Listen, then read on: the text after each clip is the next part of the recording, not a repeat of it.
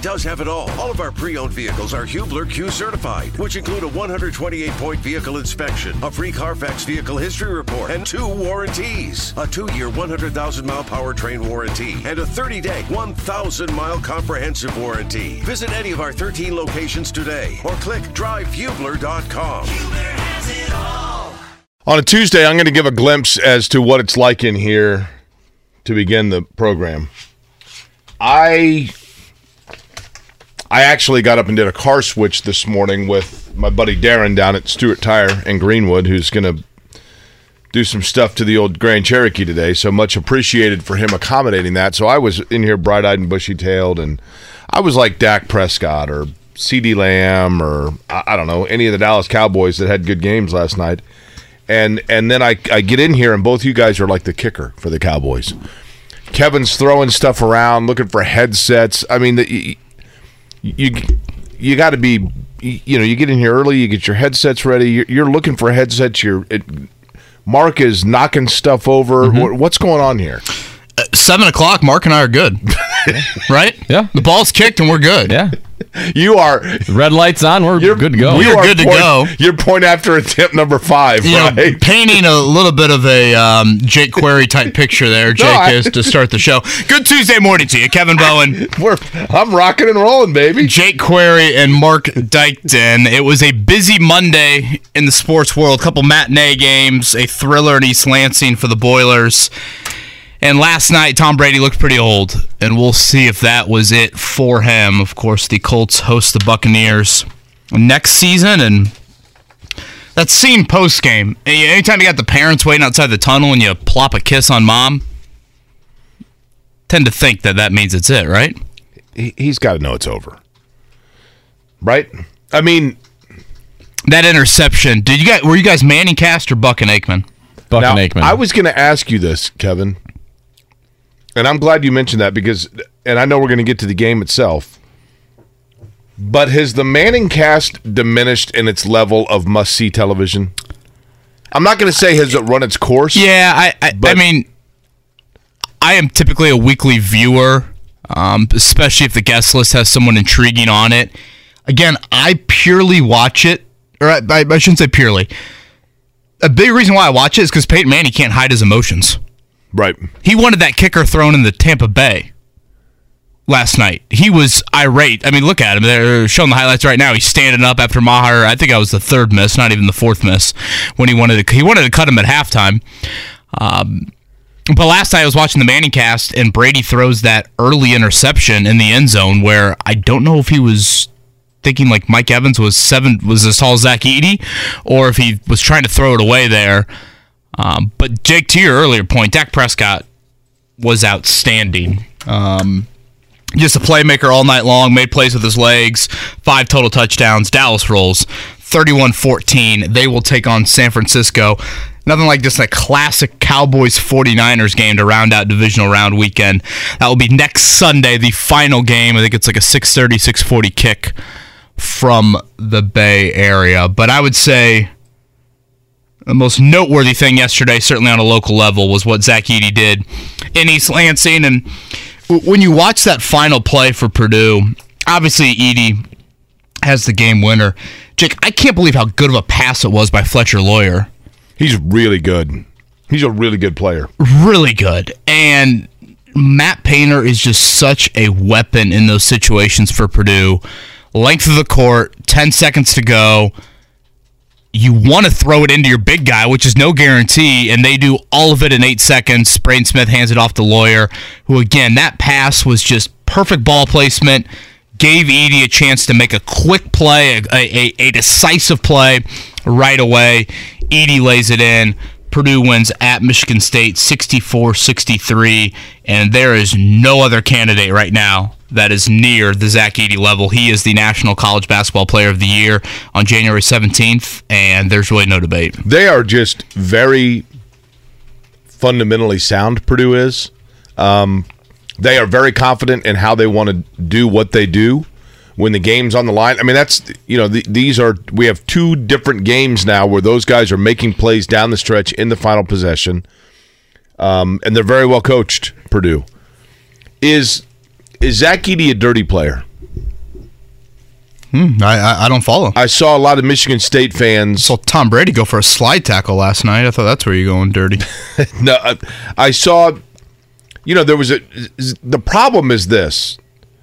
The problem is that when you are 7'4" and 300 and whatever pounds, right? That when you get intertangled with other, it's kind of hard to avoid contact. I know there are a lot of people that I saw fans and or like media people that cover other Big Ten schools talking about how few fouls that are called on him, and gee, isn't that coincidental? But yeah, maybe the two fouls, but I wouldn't call him dirty. I just call him big and physical. There was one play where he went up for a rebound. He got tangled with, I think it was, I can't recall who it was, Sissoko maybe, but he got tangled up with them, and their arms are entangled, and Edey very demonstratively whips his body a certain direction, which knocks him, the guy, to the floor, and Edey just kind of drops the ball and walks off, and there was no foul called, but it just looked excessive. I don't think he's a dirty player, but I've saw a lot of people starting to chatter that he's dirty. I think sometimes you just get labeled that way because you're so much bigger than everybody else. Right. You know what I mean? I mean, Izzo was pissed afterwards that Edey played, 37? His stamina is incredible. The fact that he can play 36, 37 minutes at that size, have 32 and 17, no fouls, that is, I think, what pissed Izzo off of how can a guy that big, that physical, play for that long and not have a single foul. But, man, that end-of-game situation, that was just so flawless. And for Loyer, Jake, I mean, put yourself in his shoes. A true freshman, playing where his brother went, fans are all over him, and whether it was making big shots for Purdue or a huge entry pass there late, not an easy pass by any means. Again, gets it right to Zach Edey. A simple spin move for Edey, lays it in, and Purdue wins 64-63 over Michigan State. Pacers, pretty poor second half yesterday. Fourth quarter in particular. Yeah, right? Definitely fourth quarter, which really rained on T.J. McConnell's parade. It was funny watching that game in the first half. I've always thought this about T.J. McConnell. He has such a great knack for knowing, who needs the ball. Who's hot? Who do we need to keep feeding? And yesterday, after he hit, that corner three, and then after I think he hit one more jumper, it almost was like he had the look of, oh, wow, I'm the one that's scorching hot. I'm the one that needs the green light. And T.J. McConnell took it all first half, a career high in the first half. He had 25 by halftime. But, the Pacers just awful perimeter defense. Milwaukee, 23 three-pointers. No Giannis, no Chris Middleton. They still beat the Pacers by 13. Jake, that's four in a row. First time all year for the Pacers that they've lost four in a row. And I think they knew it was going to be tough without Tyrese Halliburton, but I think going into it, they were, I'm not going to say okay with that, but they knew that they kind of had built themselves a bit of a cushion, if that makes sense. And so I'm not saying that they are okay with losing games. Don't misquote me. But I don't think they're panicked by it either, because I think they kind of knew, yeah, we're going to have to tweak some things here and see. And not to mention, when you're out your best player and you're the straw mixing the drink. If you look at the last two games at least, you're talking about two pretty good teams.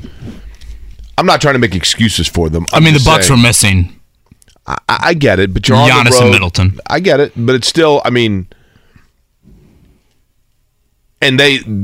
it's tough because they, going into the fourth quarter, you felt like they were probably going to get it, right? And then they got scored 18 in the fourth. But my point being, we'll see what happens here with a couple more on the road. Oak City is one you could get, Denver, Phoenix, some challenges there, but I don't know how long Halliburton is going to be out, but clearly he is absolutely the engine, right? Yeah, that reevaluation date is a week from Thursday. I said this last week when the four-game losing streak got started in Philly, Jake, and you know what? This is a credit to the Pacers. If I were to sit here for 3 hours, Jake, and give credit to the Pacers for an entertaining loss, I think a vast majority of the fan base or listening audience would be like, dude, I don't want to hear that. Right. Especially now, right? But again, that's a credit to the Pacers. Right. They bought themselves that cushion and that expectation, both. The Colts never gave us hope all season long. They stunk from the first game. So it was never like, oh man, you know, watch out for these pesky Colts. They can still get in the playoffs. No, they were never there. The Pacers, once Miles Turner got back after missing that first week, and they started to win some games, it was always like, oh my gosh, this team could, you know, really overachieve, potentially make the playoffs. I probably can step back a little bit and say these losses are not the end of the world. Because even with a healthy Halliburton, you were still the 7 seed. And that's the play-in. So, again, I know that, and I think, honestly, the Colts season plays into some of it because of just how disappointing, and as a fan, you had to watch such bad football that you wanted to see the winning and just the better, whatever, display of sports, frankly. And the Pacers have offered that. But I think if we can all look big picture, this isn't the end of the world for the Pacers. Did you see that yesterday, I mean, in tribute to Dr. Martin Luther King Day, that all of the, now do you say museum or museum? Probably go with the former. Museum? Children's Museum? Yeah, I say museum and people get on me about that. But did you see that all of them in Central Indiana were free yesterday? Yep. I would not like to meet those people, by the way. Did you take advantage, Mark? No, but I was aware of it. What is your favorite museum in the area? Probably Children's. I mean, that's the go-to, Andy. Yeah, we were there on Saturday. Yeah, great time there. Can you still run down the ramps? Do they discourage that? I have not been told. I mean, Rosie's form of running kind of looks like Brett Maher's form of kicking, so... you don't know whether she's going to the right or the left? She'll fall here in the next 5 feet. Just, you know, she'll be fine. But yeah, we went Saturday. I did not realize that. Is that a every holiday thing, or specifically to Dr. Martin Luther King? I'm not certain on that. There's a guy that goes to my gym, actually, yesterday that just said... We were just talking, and you know, I said, "Hey, did you have the day off today?" And he said, "Well, actually, I had to work, but I took a half a day because I saw he had mentioned that I had retweeted the Kurt Vonnegut Museum, which is very cool. I'm a huge Vonnegut fan, for lack of a better phrase. You know, he's obviously no longer with us, but and I have a couple of things on display at that museum. And so he had seen it, and he said, "Hey, I knew about it because you had tweeted that the museum was free yesterday." So then I looked, and all of them were. And this guy took the day off and went to all of them. He went to the Eideljorg, the State Museum, the Vonnegut Museum. Yeah, which is the Eideljorg is fabulous. Mm-hmm. Newfields is fabulous. A very underrated museum in the area. Have you guys ever been to the Indiana Medical History Museum? No. Mm-mm. We're at.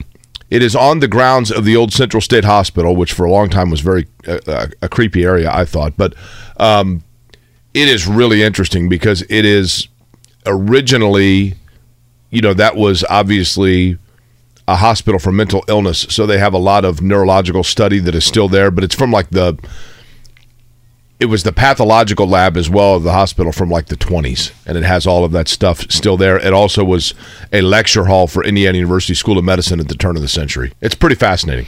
So and I believe he does, or at least has a traveling one. Jim Irsay has a traveling museum, if I'm not mistaken. Jim Harbaugh will not be in there as a coach? I'm not ready to say that yet. I realized yesterday, for those that are unfamiliar. Tell me more. And by the way, good morning to you. It is a Tuesday. I'm Jake Query. That's Kevin Bowen. He might have said that. Mark Dykton here as well. Coming up on the program today, Nate Atkins is going to join us a little over an hour. And then Chuck Pagano in the 9 o'clock hour to kind of give us a view or a glimpse inside what does happen with coaching interviews and what they might be looking for. Speaking of the Colts, I realized that Jim Harbaugh yesterday issued a statement. Hey, I've never been happier anywhere, and you know, I'm excited to stay here at Michigan. Go Blue. And everybody just shut the door on it. Well, that's it. He's staying. I know I'm jaded. I know I'm cynical. I know I'm probably a jerk. Nick Saban said the same thing the day before he had a press conference in Tuscaloosa. I mean, granted, that was NFL to college, but money talks, man. Well, isn't he getting money from Michigan? He is, but but NFL teams have virtually an unlimited. So you think he still could be in this cycle's coaching mix? I hate to sound like tinfoil hat guy. I realize it's a 98% chance. I just don't think that a press release statement is a 100% guarantee until September. You know what I mean? NFL team fires their head coach a week before the season. We're hiring Harbaugh. I'm being a little ridiculous there, but I just was never on this Harbaugh is going to be the savior train. What, was I naive to that? I'm just like, this is a guy that when you look at the Colts operation, it's not like coach walks in and in 1 or 2 years it's fixed. You know, I thought, again, wear out whatever young core you're about to start to rebuild around. Obviously, the young quarterback, you throw that in there. And it just seemed from day one, this was extremely agent contractual driven for me. It was really awkward. I mean, Carolina, they reported interest or conversation in Harbaugh seemed extremely one-sided, like the Harbaugh camp basically begging Carolina to speak with him. I guess Denver was really the only team that got, I don't know, maybe even multiple conversations in with them. For those that missed... okay, can I read you the statement? Yeah, I was just going to read it, yeah. Quote, "I love the relationship that I have at Michigan, coaches, staff, families, administration, President Santaono, and especially the players and their families. My heart is at the University of Michigan. I once heard a wise man say, don't try to out-happy happy. Go blue." Okay. I mean, it's typical Harbaugh, right? Weird. I'm sure his agent in there is like, make no... His agent's himself, right? Absolute. I thought he added an agent. Did he? Now, I guess Adam Schefter did report that he called Denver yesterday, Harbaugh, and told them that he was returning to Michigan. So that to me probably is a little bit of a truer indication than, you know, Santaono public comments. Love that name, by the way. I don't rule out.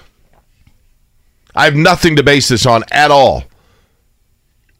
And I'm sure it's 98%, but that to me does not say I am emphatically and without question excited to stay at the University of Michigan, and I am flattered by overtures elsewhere, but this is where my heart is. I mean... His name was never really thrown around with the Colts, if you're even going to look at Carolina and Denver here in the last couple of weeks and his conversations with both of those franchises. Who else's name wasn't thrown around with the Colts? Jeff Saturday. And then all of a sudden one day he was hired because Jim Irsay had a gut, right? Yeah. With Jim Irsay, you never can rule out anything, I guess, but I feel like we can move on. Maybe not. With this, 10 candidates now for the Colts. They added 3 more to the list. We'll go over them a little bit later. Wink Martindale, the DC of the New York Giants, their offensive coordinator as well. Mike Kafka, the Giants, unquestionably one of the best coaching jobs this season. Brian Dable, their head coach, coming over from Buffalo, really didn't have any prior connections to either of those guys. Kafka, again, the offense coordinator. And then Martindale running the defense there. I don't look at the Giants at all and think they have playoff-level talent, let alone at their pass-catching positions. And then DeMeco Ryans, who I think from day one has always been the guy that I've wanted to see here. Pretty sought-after candidate, or will be, the defensive coordinator for the 49ers. Sounds like he's going to, I think I saw Houston and Denver will get interviews later this week. Again, tight schedule. With these teams still playing. Mike Kafka made it very clear yesterday that he will not interview this week. I think Wink Martindale is joining him in that. The Giants play on Saturday night against the Eagles, so this is going to be an extensive process, and I don't think we're in any sort of immediate final answer here. Are you surprised, Jake? 10 candidates in, only 1 with head coaching experience, and that didn't even come in the last decade? Not necessarily, because isn't that kind of the... I mean, how many coaches, if you look right now, let's look at this. Of the teams remaining, and I'm probably going to shoot myself in the foot with a case that's going to be made against what I'm about to say here. Of the teams remaining in the playoffs, okay? I'm going to name the team, and with the head coach, you tell me if they had previous stops before the place where they are now head coach. You ready? Obviously, Jacksonville, yes, right? I think he got about half, right? Buffalo? Sean McDermott, was he the interim at all in Carolina? In terms of a head, we'll count interim, okay. Cincinnati? No. San Francisco? I don't believe he was ever interim. Giants? No. And Mike McCarthy, obviously, yeah. So 50%, right? So my point being, there is certainly precedent that it doesn't have to be a guy with head coaching experience. And I think, it almost seemed like that's what people thought. Like you had gone coordinator. So again, do you go and coordinator? I mean, Chuck Pagano is going to join us here at the 9 o'clock hour, and then Frank Reich. I think the bigger thing. It's like the Pacers going from Nate Bjorken to Rick Carlisle. I mean, totally different in experience. The bigger thing is if you look at the coaches that are remaining, the head coaches remaining, their background before becoming head coach, more often than not, offensive side. Yeah, Sean McDermott is the only one left from a defensive side. If you go back to last year, it's very similar. Mike Vrabel and Sean McDermott would have been the only two of the final 8. So I know it's been a debate. If you look at the Colts list so far, of the 10 candidates, 5 on defense, 4 on offense, 1 special teams, and I guess Jeff Saturday's just kind of this outlier of it all. Did you have a favorite Wink Martindale game show? Tic-Tac-Doe? Are you guys too young for Tic-Tac-Doe? It shows you how unfamous the Wink Martindale is in the NFL. Probably not often you search head coaches in the NFL and there's a different name that I know tops the Google search. Now, Wink Martindale, for those that have never seen this individual, I feel like he looks like Bruce Arians' cousin. And like Bruce Arians' mullet. The coach, right? Yes, the coach, not the Bob Barker background. He's a former truck driver, Wink Martindale. The coach. Correct. We're talking strictly about the coach. I was texting someone with the Giants yesterday, and their description of Wink Martindale. Texting someone with the Giants? With the Giants organization. How dare you? What? I don't know. How do you know someone in the Giants organization? Like, that's impressive, but I didn't know that was such a big deal. Well, I mean, that's just am I the only one, Mark, that feels like that's kind of I was texting someone from the Falcons organization. We all do it, Jake. He's a freaking man, juice guy, and a great teacher. He looks like the man, Wink Martindale. Again, defensive coordinator, juice guy. Like he sells that. That Montevi, what does that mean? I don't think he's in any sort of pyramid scheme. Energy guy? He's like, now this bottle here's for you. This one, you just need... It's 0 sugar, believe me. He looks awesome, Wink Martindale. 59 years old. He's the oldest candidate so far on the list there. You know, for those that remember him with Baltimore at all, Baltimore, extremely aggressive defense, big blitzing style. He's brought that to the Giants. He looks like a former truck driver. Yes. Wink Martindale, DeMeco Ryans, Mike Kafka, add those 3 names to the list. And as we mentioned yesterday, now that the wildcard games have been played, you can start to interview those candidates. And of course you look at all three of these new names, all of them were coaching on wildcard weekend. Now the question becomes, does Leslie Frazier get added to the list, the Buffalo defensive coordinator? Do we see Dan Quinn or Kellen Moore from Dallas? I know those have been a couple of coveted names. And I just think one lingering question from last night, does Todd Bowles get fired? And does Tampa enter the mix? You know, that was pretty embarrassing. Wink Martindale looks like he could be a Rex Ryan cousin. Oh, I thought Bruce Arians' mullet cousin. Yeah, the mullet, I could see that too. A lot of Oakley blades, so that makes sense. Yeah, again, DeMeco Ryans of the 3 yesterday, I think that is the name that's most coveted. It's really impressive what San Francisco's defense has done. I think NFL fans will recognize that name. Played mostly for the Texans for about a decade, made a couple of Pro Bowls.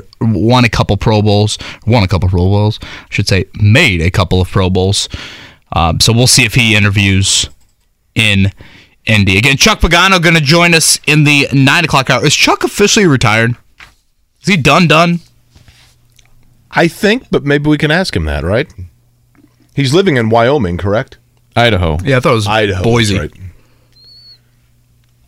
That's why he's coming out at 9:40, because he's on Mountain Time. I was going to say, it's going to be early out there. Right? Is he a name that, he's got a resume.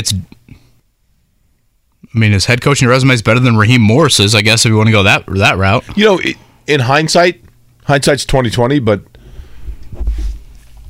I feel like his time here, they were probably more competitive. I think maybe we took for granted the level of competitiveness they had.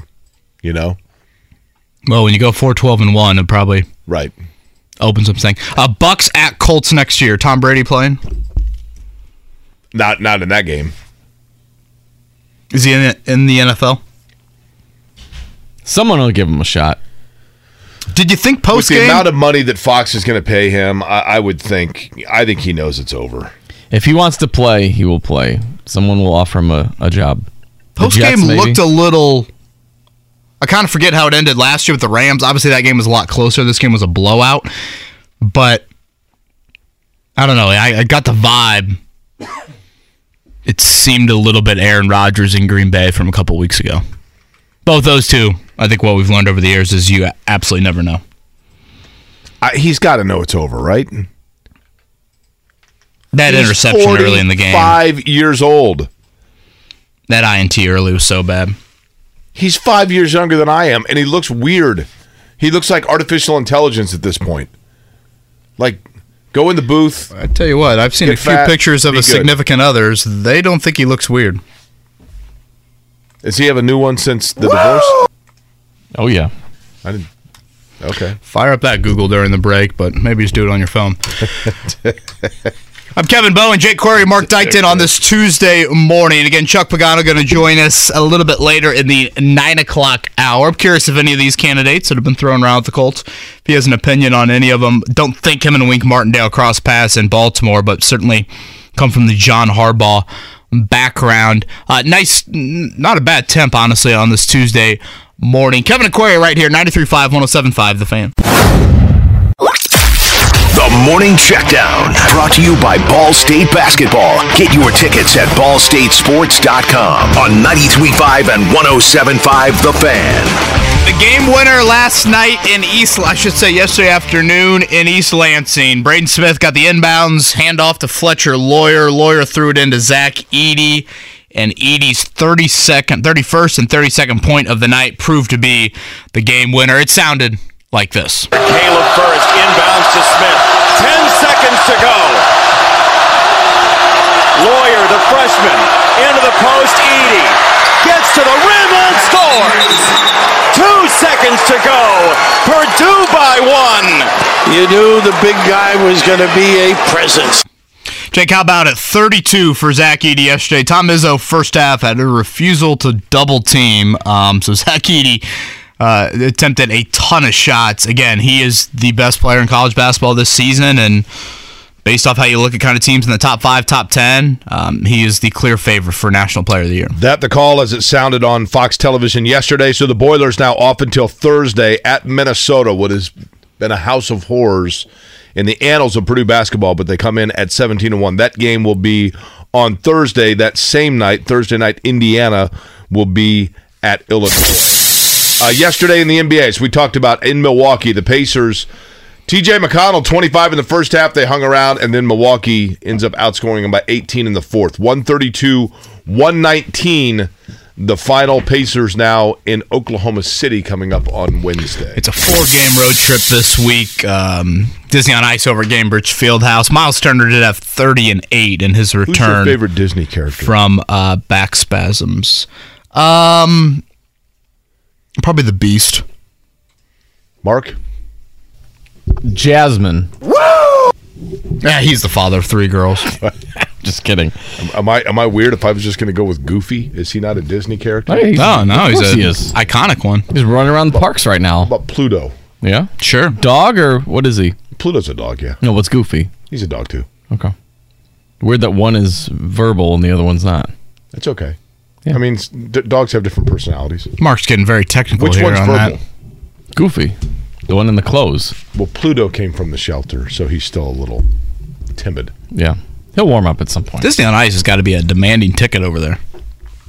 Probably, right? Mm-hmm. It's a week worth of shows or whatever it is. Multiple shows a day. I would think so. Thunder tomorrow night for the Pacers, Nuggets, and Suns to close out the week. Tonight in college basketball, up at Hinkle Fieldhouse, it's the annual 44 game. Of course, that is to honor Andrew Smith and raise awareness for bone marrow registry. So it's Butler and Creighton tonight at 7 o'clock.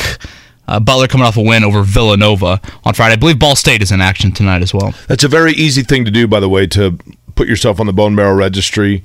It's a swab of the inside of the cheek, at least when I did it. Yeah. And I've been on the registry. My wife and I did it a few weeks ago. Probably 10 years or so. So a great thing to do. Finally... Last night in the National Football League, it was Dallas 31-14 over Tampa Bay. We talked about it. Bucks, of course. Is that the end for Tom Brady? He was 35 of 66 for 351, 2 touchdowns, and a pick. But I think a lot of that was kind of backloaded, if you will. The big story in the game, quite frankly, was Dallas missing not 1, not 2, not 3, but 4 extra points, right? But at that point, Brett Maher get cut today? No. That's a good question, Kevin, because where do you turn at this point? Well, I mean, there's tons of free agent kickers. You really want to play that, roll that dice in the playoffs, though? As opposed to a guy that just missed 4 extra points in a row for the first time in NFL history? If you go off of what Jerry Jones said after postgame. Will you look at some kickers this week? No. Okay. We won't. We just, he's done enough good ones. I thought he was done hurt. Enough to be honest ones. With you, I wondered if he was hurt. No, I would have faked an injury if I were him. Yeah, I mean, something on a hit point. Yeah, I got a hit pointer. Final 8 teams, Dak Prescott is the oldest quarterback at 29. When do you think is the last time we've had the final 8 teams and not a single quarterback over 29 years old? That's a really good... Well, a long time ago, because you'd have to... I mean... Tom Brady right there, or Peyton Manning, or, I mean, you'd have to go way back. Even last year, like Ryan Tannehill qualifies as over 30. Yeah, I mean, you got to go back years, right? You think it's ever happened? I mean, it used to be that you didn't start in the NFL until you were 29, right? Jags at Chiefs on Saturday, Giants, Eagles Saturday night, the Sunday slate, probably the 2 marquee games, Bengals at Bills, and then Cowboys and 49ers. That is the divisional round coming up this weekend. There are some names that will be coaching in those games that the Colts have interest in. I think 2 really intriguing names that have entered the candidate list for the Colts yesterday. 2 of the 3 I think really stand out to me. We'll explain more coming up next. And again, Chuck Pagano going to join us in the 9 o'clock hour. Life is so much more than a diagnosis. It's about sharing time with those you love, hanging with friends who lift you up, and experiencing all those moments that bring you joy. All hits, no skips. Learn more about Kisqali Ribocyclib 200 milligrams at kisqali.com and talk to your doctor to see if Kisqali is right for you. So long live singing to the oldies, jamming out to something new, and everything in between. Life is so much more than a diagnosis. It's about sharing time with those you love, hanging with friends who lift you up, and experiencing all those moments that bring you joy. All hits, no skips. Learn more about Kisqali Ribocyclib 200 milligrams at kisqali.com and talk to your doctor to see if Kisqali is right for you. So long live singing to the oldies, jamming out to something new, and everything in between. 17 minutes. Fabulous song, by the way. Before the hour of 8 o'clock, Jake Query along with Kevin Bowen, Mark Dykton. Really good-looking Tuesday morning. Good morning to you. Hope you are set for what looks to be a sun-kissed and warm day today, at least by January standards. And the coaching search for the Colts continues on this Tuesday, and perhaps like today's weather, Kevin, with each day it becomes a little bit more clear versus days past. But now we have a better idea. It feels like, and they are clearly casting a wide net. Now, the ultimate question is going to become, as Chris Ballard goes through and interviews a number of different people from different franchises and different sides of the football, how much of that recommendation is Jim Irsay going to take to heart? But... a couple of names yesterday that came about, and a couple of them I think that actually got people kind of excited at this point. Yeah, I would agree. I'll start here, Jake. I guess I don't know how much credit Chris Ballard deserves for this, but I think it's very smart how Chris Ballard is operating in this head coaching search. You know, I know there's a level of impatience that naturally we all have as humans, so you want to see more of a final list, or you want to see, hey, you know, who's the favorite so far? I mean, Chris Ballard made this very clear from day one. They will be extremely patient, which I think is smart. Like, you know, when you are a bad football team and you fire your head coach, you are afforded the opportunity to have this sort of interview process. So use it to your advantage. Interview tons of candidates. Even if you don't have like an immense amount of interest in a particular candidate, at the very least, Jake, I look at it as, why not have that person, you know, on Zoom for 3 hours? And I might get some intel on that person, on their organization, on who they like around the league, on who they don't like around the league. To me, I look at it as a tremendous opportunity to just gather information on what's thought to be a lot of, again, impressive young minds around the NFL. So 10 candidates. Theoretically, Jeff Saturday, I guess, is number 11. They've interviewed 7 so far. 3 more on the list. Again, just kind of briefly go over them from yesterday. DeMeco Ryans, the defensive coordinator from the 49ers. That is the best defense in the NFL from a yards and point standpoint. DeMeco Ryans played in the NFL for about a decade, 2-time Pro Bowler. Again, thought really highly around the league. I think 4 of the 5 teams that have openings right now would like to interview him. They play on Sunday. It sounds like he'll interview with the Broncos on Thursday, the Texans on Friday. We'll see where the Colts and the Cardinals then fit into that. And then 2 people from the New York Giants. Wink Martindale, their defensive coordinator. We think he's Bruce Arians' long-lost cousin. Just a great look to him. 59 years old, the oldest candidate. Heavy defensive background, extremely aggressive on the defensive side of the ball. I think this is the only team that reportedly has interest in him so far. And then their offensive coordinator with the Giants, that would be Mike Kafka. He is the youngest of the 10 candidates, 35 years old. Kafka, to me, Jake, is an interesting resume. Again, he is the offensive coordinator and the play caller for Brian Dable with the Giants. The previous 4 years, he was Patrick Mahomes' position coach, was elevated to Kansas City's passing game coordinator each of the last 2 years. For our diehard Big Ten football fans out there, they will probably remember the Kafka name, played at Northwestern. I don't know about you guys, but if you told me right now to name 2 New York Giants wide receivers and or tight ends, I could not do it. Boy, yeah. They have no talent outside of Saquon Barkley at the skill positions, and yet they just put up 31 points in a game where Barkley, I think, had 9 carries. Like and they're creative in the way that they get the ball. Extremely creative. Right? Yeah. Daniel Jones, Kafka's done a great job in getting him to not turn the ball over, and they've really turned him into like a runner. I mean, I think he's doubled kind of his carry. So that is a name of, you think of a Zach Taylor, you think of a Sean McVay, you think of these kind of young offensive minds. Worked under Andy Reid. Him and Chris Bauer did not have any overlap in Kansas City, but that's a name that I am intrigued by along with DeMeco Ryans. Let me read you what Dave asked us, and I think this is a fair point. Guys, the number of interviews for head coaches is ridiculous. It reeks of the Colts hiring Saturday and coming back with, after an exhaustive search, Sean Payton having no interest is very telling, he says. Your thoughts? Well, on the Payton front, he made it clear from his own side, he wants a very stable ownership situation. I think he probably wants a known quarterback situation too, right? Well, he interviewed with the Texans yesterday, they said. Well, yeah, but the Texans at least have the number 1 pick, I guess. But yeah, for now, right? Well, 2, I guess technically, but yeah. 2, yeah, I guess you're right, yeah. A question I have with Sean Payton, and boy, he was really transparent yesterday with Colin Cowherd explaining his situation. He said the compensation for him, he has heard, is a mid to late first-round pick.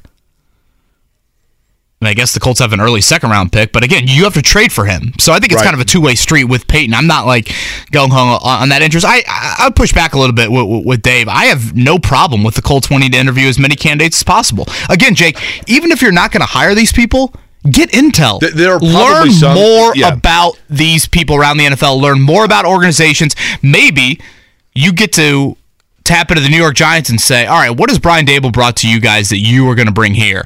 And even if you don't hire those candidates, you're jotting those notes down, and you hire a candidate from wherever, the Rams, and you take the intel you got from that Giants interview, and if you're Chris Bauer, you say, hey, have you thought about it like this?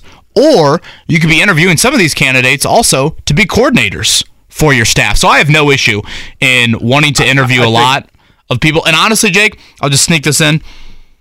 The more people you interview, the more candidates you see and you find good ones, you present that to Jim Irsay, and then maybe he views Jeff Saturday in a different light. Now, the comparison I've always felt, and maybe it's because of the age that I am right now, and a lot of my friends have kids, or my sister for that matter, have kids, in the college, late high school, looking at colleges.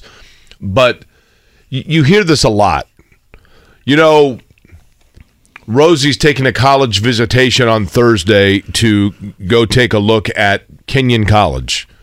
And you're like, oh, Kenyon. So does Pacers keep on losing? That's where Max could be heading. A lot of interest in Kenyon. They're in Wabash's college, aren't they? Or conference? Probably same size school, right? And then, well, they're not necessarily. You know, she's not necessarily overly interested in that school, but wants to get familiar with the process, right? Like, you know, they came and they set up a table in the cafeteria, and it was kind of interest. So we just kind of want to get familiar with the process of applying to schools, and, you know, see if indeed there's something you like. There's probably a little bit of that on both sides of the coin when it comes to head coaching interviews. There are probably some coaches, it's not necessarily that they think that they are legitimately a candidate for the Indianapolis Colts or the, you know, in Carolina Panthers or Denver Broncos, as much as they've now started to think about that part of their career, so they want to get familiar with what goes into the process, and vice versa, right? Yeah, I mean, it helps your resume. Yeah. You know, hey, teams have interest in me, so I have no issue with it. I mean, Greg points this out. You're getting intel's another man's. Thanks for wasting my time, Chris. I don't know if it's total waste. Again, you're introduced to a process that might be different and foreign to them. So I'm just fine with how the Colts have operated here. Is it a bit of a shame, I guess, that Sean Payton wouldn't have an immense amount of interest? Sure, but that's more of the Colts doing. Kafka and Ryans, to me, again, three candidates from teams that played on Wild Card Weekend. We'll see if anybody else joins that list. The Dallas coordinators, Leslie Frazier, Kafka and Ryans. Those are two names that I think it's worth keeping an eye on. Was told the Colts, and this was several weeks ago, the Colts had heavy interest in DeMeco Ryans, which is no surprise. I think a lot of teams would. Of all the coordinators, he seems to be the most coveted. He's the one that I think Ryans is the one that jumped off the page to the most fans. Now, that doesn't mean anything. I mean, fans don't make the hire, but I think there were a lot of people. Because of him as a player? No, I think his reputation. I mean, I think people were like excited by that. I mean, San Francisco and what they've done this year, I think, Kevin, that the Niners are a team that, if you look at what San Francisco's doing, other than Christian McCaffrey, you know, and obviously Deebo Samuel's a great player, but they're not a team, part of it because they're on the West Coast, but they're not a team that just jumps out at you like in the sexy factor. We've heard about Philly all year long, right? We hear about, obviously, Joe Burrow and Josh Allen and Patrick Mahomes all in the AFC, I realize, all year long. And clearly Dallas is always in the conversation because of the star power, pardon the pun, of Dallas. But I think people are just overall impressed by, wow, San Francisco just has not wavered. They've been consistent all year. They play really well. Overcome a lot of injuries. Yeah, and they don't jump out at you as a star-studded team, even though they have really good players. So I just think that there is kind of a sexiness or a tip of the cap respect level about the way San Francisco has gone about their year that makes anybody who's on their staff desirable. Now, some would say that, Kevin, that is the biggest stretch in the world. You're lying with this. There's no way that can be true. In the opening segment, we mentioned the Pacers' 4-game road trip, Disney on Ice over at Gainbridge Fieldhouse. We talked about our Disney characters for a few minutes. Chip Kelly, I believe, gave DeMeco Ryans his first head coaching stint in the NFL. Chip Kelly refers to DeMeco Ryans as a Disney character. Which Disney character is DeMeco Ryans in the eyes of Chip Kelly? See, now here's the thing. When you ask me Disney characters, I don't have kids, so I'm not as aware with the recent Disney movies. So to me, Disney characters are just your core, and I get them mixed up with the Looney Tunes sometimes, but you're Mickey, Minnie, Donald, Goofy, Pluto. That's it, right? Yeah, I don't think we would. I think this qualifies as a modern-day core Disney character. Don't think Olaf or Elsa. I don't even know if Elsa take a crack at it. So, Mark Dykton should be all over this. Buzz Lightyear. That is a modern-day core character. Mm-hmm. Not Buzz Lightyear. Mm. It's an animal. An animal. Now, hang on. Have you Googled Simba? It? I'm simply looking Mark up Dykton characters. Is hot. Mustafa. Mufasa, correct? Yep. Now calls DeMeco Ryans Mufasa.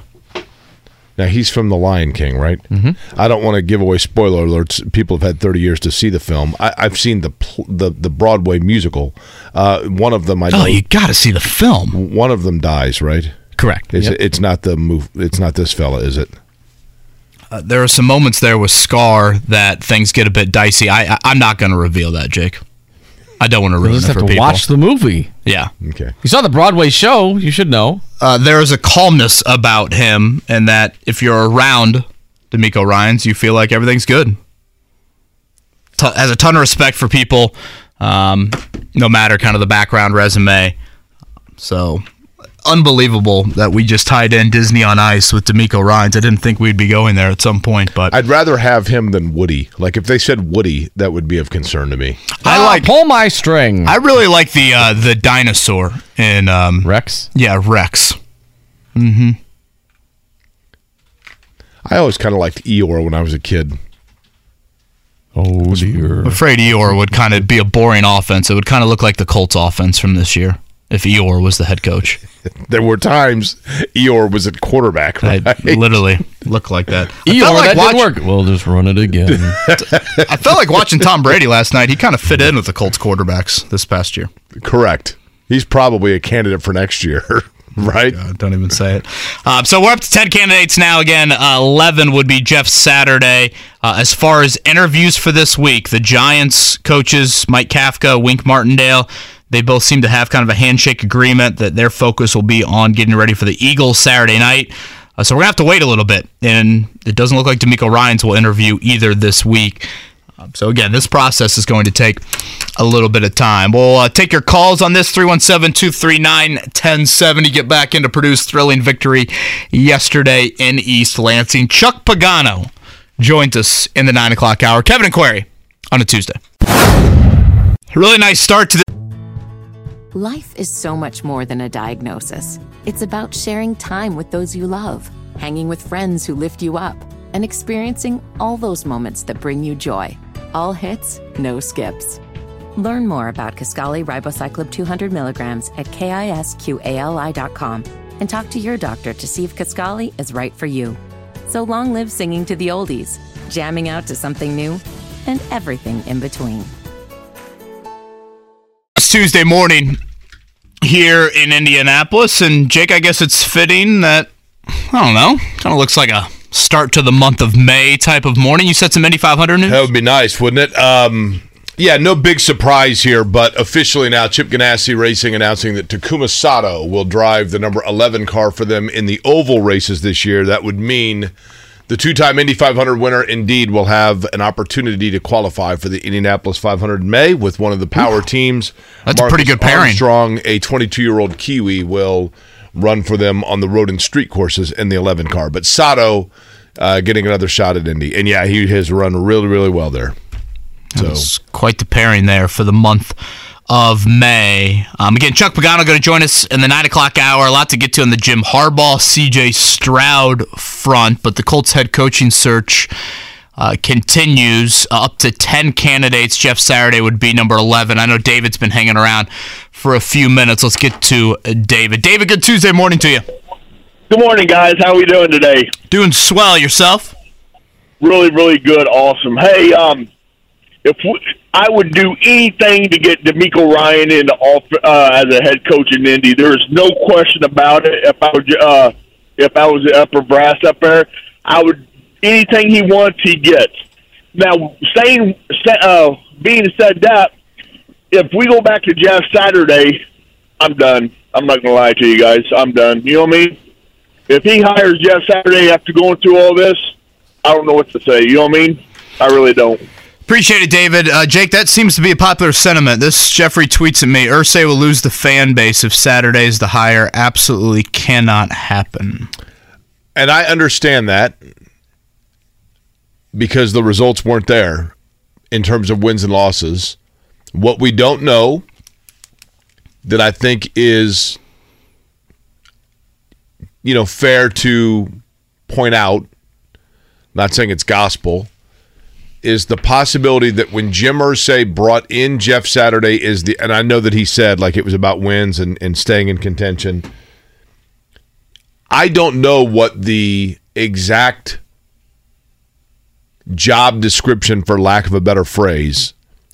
Jeff Saturday was an unconventional interim hire, Kevin, and I don't know that we can rule out the possibility that Jeff Saturday was given a checklist by Jim Irsay that differs than what the public would assume, and that perhaps he fulfilled some of that in terms of simply being a guy that was there to inventory what they had, who they could run with, and to try to change. And I really hate the word culture because I think it is so overused. Accountability is probably a better word. I think there are probably things that went on behind closed doors, maybe that we're unaware of, that I'm not saying it translated to what ultimately you need to do, which is win football games. But I think there is the possibility that Jim Irsay said, look, we have to let the fans know that we want to win games, but my bigger concern right now is I need somebody that can absolutely be an antiseptic wipe to this entire thing, and that's what he was brought in to do. I'm not saying that means he gets the job full-time, but I don't know that we can rule out that is exactly what happened. Yeah, that's an interesting thought. I don't know where the qualifications are for Jeff Saturday as a serious candidate, especially when you compare him to some of these others. Not to mention, again, over the 2 months, were the Colts some great football team? No, of course not last year. I don't know if they were 4-12-1 with historical losses down the stretch bad. I think that sentiment from David, mentioned Jeffrey, I think that's pretty overwhelming from the fan base. I have not heard not even a vocal minority about hiring Jeff Saturday, doing it permanently. Honestly, the only people that I hear that want Jeff Saturday hired is because they want the Colts to tank again and draft Caleb Williams. Well, there are those that think they're going to tank for like 3 years and take Arch Manning, right?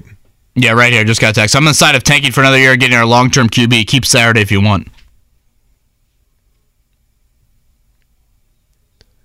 Even then, there's no guarantee, right? No, I mean, obviously the whole tanking thing in the NFL, all it takes is pretty hard to do, right? One team. If you look at a DeMeco Ryans situation here, how about this? San Francisco makes a run to the Super Bowl with Brock Purdy. They stick with Brock Purdy. That means Trey Lance is available. DeMeco Ryans makes a hire from Kyle Shanahan's offensive staff as his OC, brings Trey Lance with him. DeMeco Ryans, your head coach. I mean, that's going deep. Do you like it? I don't know enough about Trey Lance. Does anybody? I mean, he was obviously highly thought of coming out of college. Highly thought of by Kyle Shanahan, which I think is noteworthy. I mean, they looked at Jimmy Garoppolo and said, we can't win at the highest level. We need to go make a move at quarterback. They traded up, number 3 overall pick. To your point, you're right. We don't know a lot about him. He didn't have his final year at North Dakota State because of the COVID year. And then he's played, 3 games in the NFL? 4 games in the NFL? Yeah, I mean, sure, the tools might be there, but how old is Trey Lance now? 3rd year, right, in the league, so, boy, can't be more than... So you're closer to a second 23. Contract. He turns 23 in May. Wow, that's young. But you're closer to having to pay him a decent amount of money. I mean, what's the difference between that and C.J. Stroud? 3 games of... experience. Is C.J. Stroud, is he Dak Prescott? No, I think he's a better long passer than that. Don't you? C.J. Stroud's biggest problem, Kevin, I watched Prescott last night and honestly felt a lot of like Stroud vibes from that semifinal game. A guy, it's like, does he use his legs? Does he not use it enough? I thought Prescott was tremendous. That's the thing about C.J. Stroud is I think that C.J. Stroud has Daniel Jones type skill in him of like rollouts and designed run plays. I mean, he's a great athlete and he can run the ball. I think if you talk to Ohio State fans, if there are Ohio State fans listening to my voice right now, first off, I thank you because I've been very vociferous about my I respect Ohio State, but I don't like Ohio State. You did like him this year. I thought for sure they were going to win it all. And it's weird to me to think, like, I don't like Ohio State fans, but then I think, but wait a minute, I'm a Reds fan, which means that I'm a mutual fan with all of them for half of the year, right? Now, All of that said, if you are an Ohio State fan and you are listening to my voice right now, if you're Crispy or you're Brian from the shop, you are nodding your head, I guarantee you, when I say that the thing that most frustrated you was C.J. Stroud's inability at times to have the desire to simply tuck the ball and run and slide for an 8-yard first down as opposed to hanging in the pocket too long to try to beat teams with his arm. He has the ability to chip away at defenses with his legs, and yet did not. And there's a very fine line. Yeah, right? And I thought Dak did that last night, and that's why I kind of bring it up. You know, Dak made some plays outside of the pocket. I thought he was tremendous last night in Dallas, absolutely dominating Tampa Bay. On the C.J. Stroud front, again, as we signed off yesterday, he had still not declared for the draft. He ended up declaring, it felt like, right after our show ended. And even if, obviously, he's been a popular name mentioned for the Colts. Even if the Colts don't select him or don't have this immense amount of interest in him,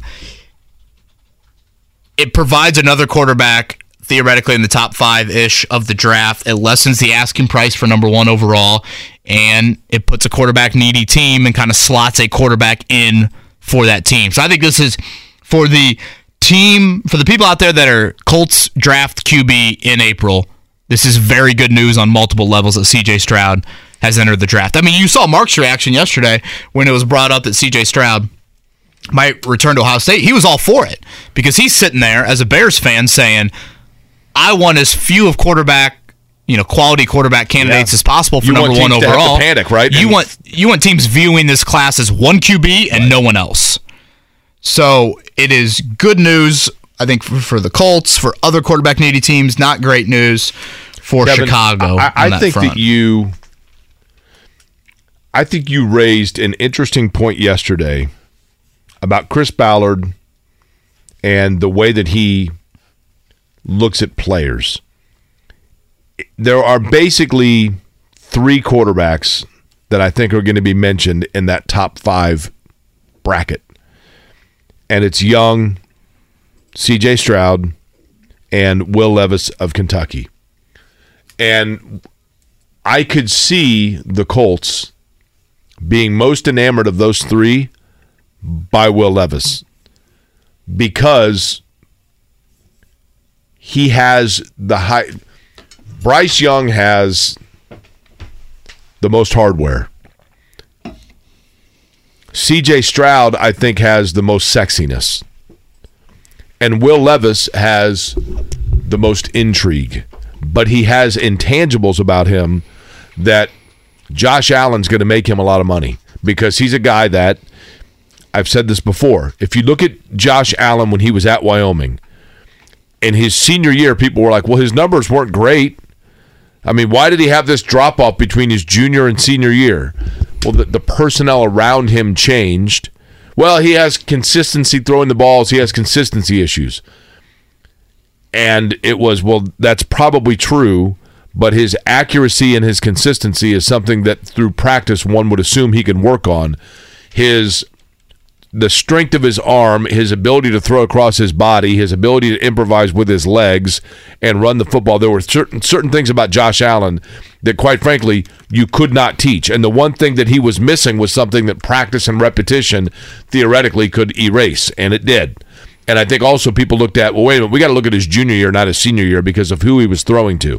And in Levis's case, I think that the intangibles in terms of those things that you cannot coach or teach, his size, his arm strength, those are things that I think are going to really intrigue Chris Ballard, perhaps even more so than the other two, who are fine players. Do not get me wrong.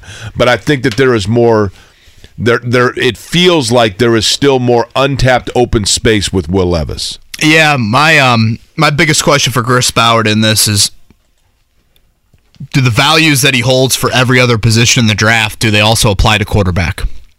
Because the values he holds at all those other positions, it's all about traits. It's all about kind of the physical makeup, the testing numbers. And I know a lot of people turn their head at that, but look at Ballard's drafting history. That is exactly how he has operated at virtually every position on both sides of the ball.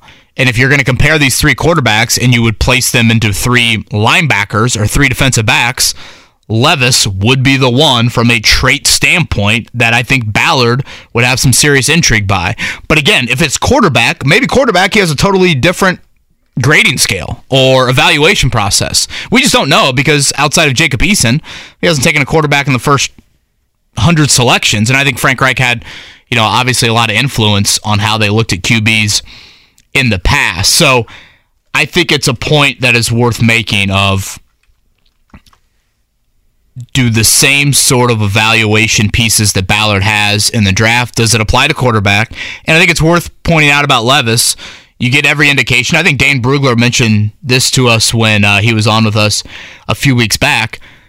Will Levis is well-liked at Kentucky, seems to be very coachable, seems to check a leadership element. He had three different offense coordinators in 3 years. He lost a lot of personnel around him in that final season. Will Levis seems to be the pick, Jake, that either someone's going to look like a genius or someone's going to get fired. Okay, 6'4", 230, right? And Bryce Young's, what, 5'11", wearing shocks? Will Levis claims he can throw the ball 80 yards in the air. Oh, boy, nothing says draft bust like that. Well, didn't Jamarcus Russell do that from his knees? Let me tell you a story of a guy working out for the Colts that threw the ball 80 yards in the air. Not Matt Ryan. There was a player who did a private workout for the Colts. Was on the radar, did a private workout. Bedazzled everybody. At the end of the workout, goes, changes, comes out, and has on his letter jacket from his college football leather, you know, the letter jackets with like a T-shirt under it. And a couple of scouts and personnel, GMs, etc., had kind of hung around and were talking. And he walks out and they said, all right, you got to settle a bet. Okay? Can you throw the ball 80 yards in the air? And the prospect says, well, across my body or straight back? They said, come on. So he grabs a football with his letter jacket on, rolls to his right, stops, throws across his body, throws the ball, lands on the 20-yard line at the opposite end, 80 yards.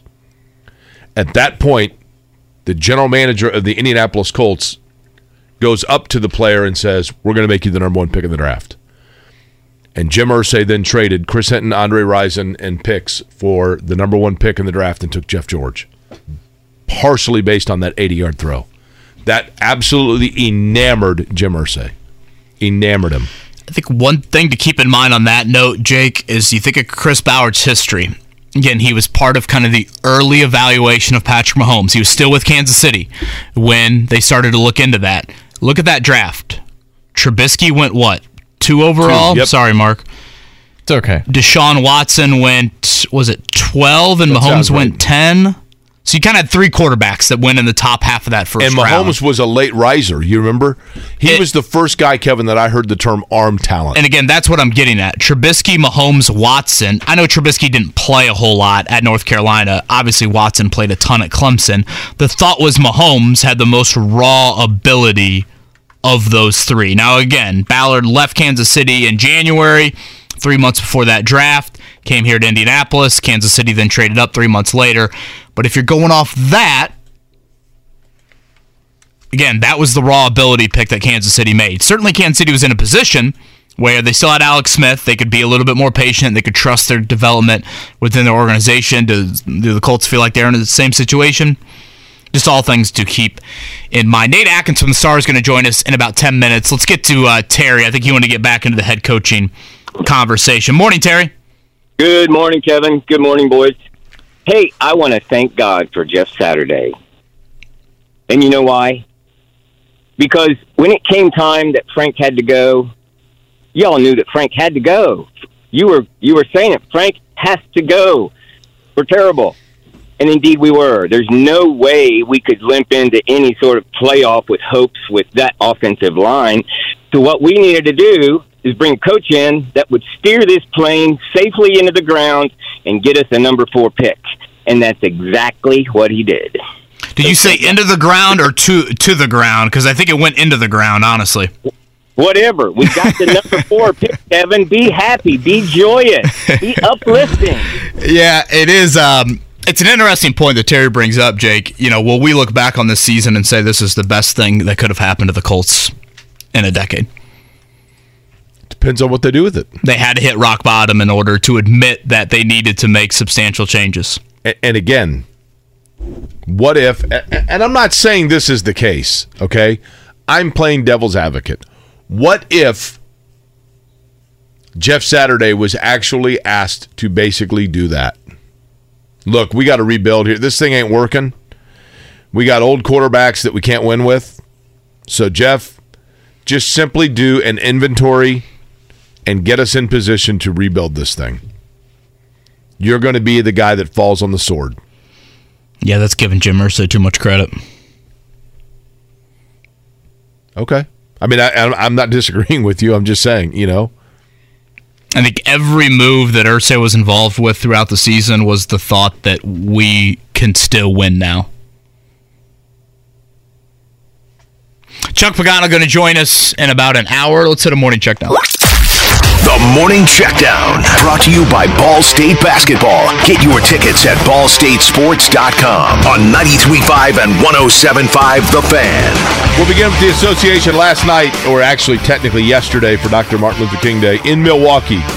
T.J. McConnell, sensational first half. He had 25. Pacers got out to a lead, but in the fourth quarter, Bucks outscore him by 18. Milwaukee wins 132 to 119. Pacers now 23-22. They have, so that means that they have 37 games left to go. 8-23? 7. Or 8-29, I mean? Just got to get to 30. Okay. In order for Kevin to cash in. At Oklahoma City will be the first chance to get one of those 7. That is Wednesday night. That's tomorrow night, 8 o'clock tip in Oklahoma City. 42 combined made threes in that game. 19 by Indiana, 23 for the Bucks. No Middleton, no Giannis for Milwaukee. Yesterday in college basketball, certainly the highlight was in East Lansing. Purdue wins 64-63. Fletcher Loyer with an unbelievable pass to Zach Edey on the final play, what ended up being the final play of the game for the Boilermakers. Edey turns, lays it in, 32 points, 17 rebounds in 36 minutes for Zach Edey. He is the National Player of the Year favorite. There is zero debating that. And again, Loyer, a road game in the Big Ten where his brother used to play, hearing it from the Michigan State student section, an incredible performance by him. Here was Matt Painter afterwards on that final play. Yeah, just something we ran through the years, just something simple.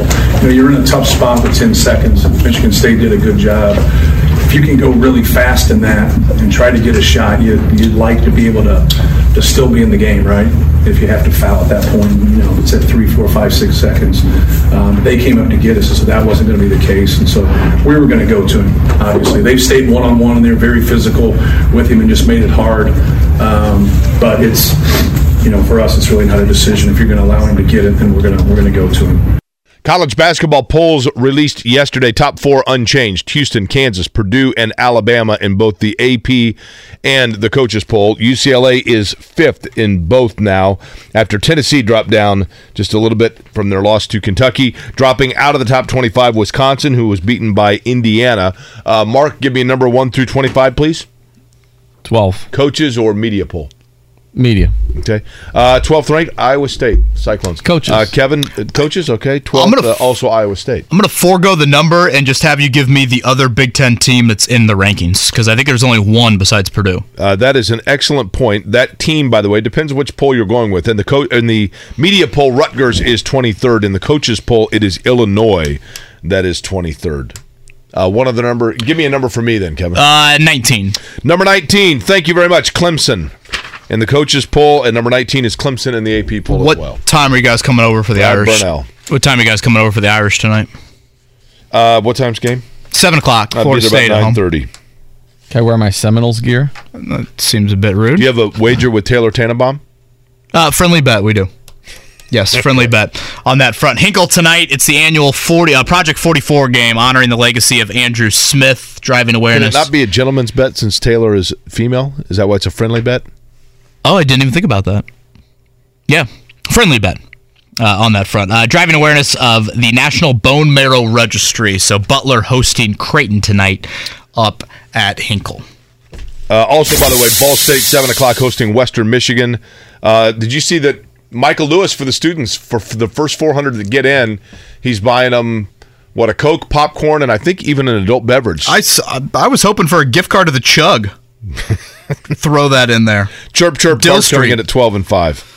Last night, we rounded out the wild card round of the playoffs. Should say rounded out the 8 teams now left in the divisional round of the playoffs. It will be the Dallas Cowboys, 31-14, absolutely dominant over the Buccaneers. Tom Brady looked old. Dak Prescott looked really good. And Brett Maher should be lucky that he still has a job at Tuesday. I don't have patience to jack with you today. 8:25 a.m., 4 missed extra points. He was missed them both ways, wasn't he? Was that the first time someone's missed, 4 extra points in the game? You know, obviously we moved it back a few years ago, so I believe that was the first time in NFL history that has been done. Honestly, the loudest cheer of the night, and the game was in Tampa, was when he made the 5th one. Mm-hmm. I think it was all just, thank the Lord. Yeah. For that guy. You felt bad, right? I thought he was hurt. I mean, if the Bucks could have actually done anything offensively, that those misses could have probably cost them, but because that Tampa couldn't do anything, you hurt them. You know where those misses cost people? Yeah, the over. I saw. The over-under was 45 and a half. The final score, 31-14. Mm-hmm. Brett Maher throwing the game a little bit there. You know, I'm sure this was a theme for a lot of people. On my high school group text, Casey Lewis, by the third kick, was like, I can't even watch. I'm so nervous for him. I mean, it became like, I think the ratings probably went up when Dallas would score because people are like, you got to turn over and see if this guy hits one, right? Yeah, they definitely rose. Maher, first year with Dallas, but Jerry Jones said afterwards that they will not be bringing in any kickers. Here locally, Jake, should we have rooting interest for Dallas? T.Y. Hilton? Zach Martin? Malik Hooker? Yeah. Matt Overton? Xavier Rhodes? Matt Overton's still there? Snapping. Should he him, right? I hope the snaps were good last night. I was going to say, it wasn't Matt Overton, was it? I mean, Maher's reactions were, this is all me. Peyton Manning was so beside himself. Oh, it was hilarious. Can you cut a guy at halftime? That's what he actually said. So the divisional round game's coming up on Saturday. Eli said, I've never been more nervous for an extra point in my life. I was starting to sweat for him. We've got a couple touchdown favorites. Those would be the 1 seeds. Kansas City hosting Jacksonville at 4:30. Philly hosting the Giants at 8:15. Sunday, closer spreads, right around 4 points for each of them. That would be Buffalo hosting Cincinnati and the 49ers hosting the Cowboys. All right, we come back. Nate Atkins from the Star getting the coaching candidate list. 3 names added to it yesterday for the Colts. I think a couple of them are pretty intriguing. We'll talk more about that next. Life is so much more than a diagnosis. It's about sharing time with those you love, hanging with friends who lift you up, and experiencing all those moments that bring you joy. All hits, no skips. Learn more about Kisqali Ribocyclib 200 milligrams at KISQALI.com and talk to your doctor to see if Kisqali is right for you. So long live singing to the oldies, jamming out to something new, and everything in between. So, Jake, the final 4 in the NFC, 3 of the 4 teams from the NFC East. First time in NFL history, you've had 3 of the final 4 from one division. Really? It's like the 85 Final Four. Yeah, DM mentions this as well. Peyton Hendershot, I forgot about that. And he's from Tri-West. Played well for them, right? Yeah, he scored a couple touchdowns this season. So, yeah, a lot of local connections with the Cowboys. Let's get back into the Colts head coaching search. We'll do that next. Nate Atkins from the Indianapolis Star covers the Colts alongside Joel Erickson on a daily basis, joins us now. Nate, let's start with probably the big news from yesterday, and that would be Jim Harbaugh, I guess, saying that he's returning to Michigan. We never really heard Harbaugh's name pop up here like it did in Denver and Carolina. What did you make yesterday of the Harbaugh news in relation to Indy's search? Yeah, it was interesting because I felt like we went a while there kind of wondering where Jim Harbaugh was with everything, with Michigan, with the Broncos, with any other openings. You know, he's a guy whose season ended just at the start of the month when Michigan got beat by TCU. But it's always been hard to read because he carves his own path all the time.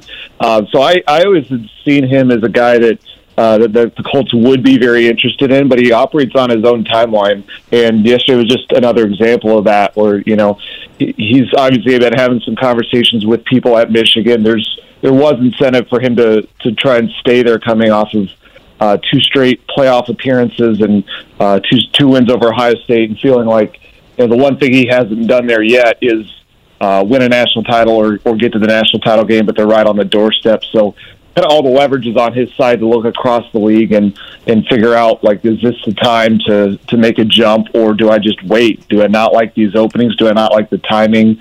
Or do I think I can get more money or whatever else he wants at Michigan? He's kind of got that program wrapped around his finger. So it seems like he used the process to get there. I know Denver had talked to him. Carolina talked to him briefly, but I think he's at a spot where if he's gonna make that move, if he's gonna kind of do that to his alma mater, I think he wanted the right team to be all in for him, and it just didn't work out this season with the Broncos.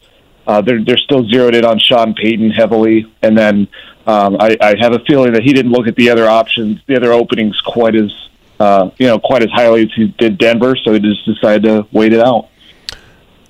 Nate, I want you to tell me why this is the wrong thought process. When I read Jim Harbaugh's statement, which we read earlier here on the air, to me, it did not in any way, shape, or form definitively close any doors. And when I consider the way Jim Irsay at the 11th hour out of completely left field reached out to Jeff Saturday, I don't rule out the possibility that still that overture is made, and I think Jim Harbaugh is a guy whose mind can easily be swayed with the right amount of money, which I think Jim Irsay would be willing to pay. Your thoughts? Yeah, I'd say not only the amount of money, but the amount of power. That's kind of what has driven things for Harbaugh for a while now. And in his mind, you know, in some ways money is power in respect, but he is a little unpredictable in that way, and that he's always done his own version. You know, he's cut his own path, and so until Michigan actually comes out with a contract that has a buyout in it that's going to prevent him from actually leaving, I feel like this dance is always going to be kind of there every offseason, even moments like now where, you know, there's these indications and hints that he's back, but there's never this sort of this firm line in the sand there.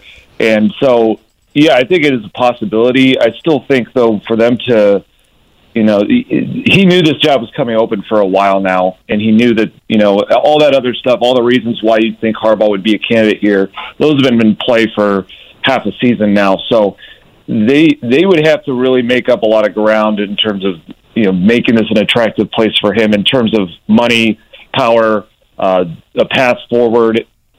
You know, there's a lot that they would have to do. So I don't rule it out either, but I do think, though, that if they had a real good shot, you know, we wouldn't still be at this point when he's so actively out there making it sound like he's going to come back to Michigan when this job's been a possibility from the jump. Again, he's Nate Atkins from the Indianapolis Star, covers the Colts, and he's with us here on the Payless Liquors hotline. Nate, if you look at the Colts list right now, put Jeff Saturday to the side, you've got 10 candidates that have been interviewed. 1 internally, that would be Bubba Ventrone. 9 externally. They are all coordinators in the NFL. 1 has head coaching experience. That would be Raheem Morris. You've got 5 on defense, 4 on offense, and as we mentioned, Ventrone is the special teams guy. If I said, give me 2 that stand out to you of those 10, where does your mind go? Yeah, it's a super interesting list, and for me, I guess the couple I'm intrigued by, Raheem Morris is super interesting to me. Is always kind of has been. You know, I think he got written off very quickly in his career as a guy who, you know, was a better fit as a coordinator because he got to the Bucs and it didn't really work out there. But if you look back on that, he got that job when he was 32 years old.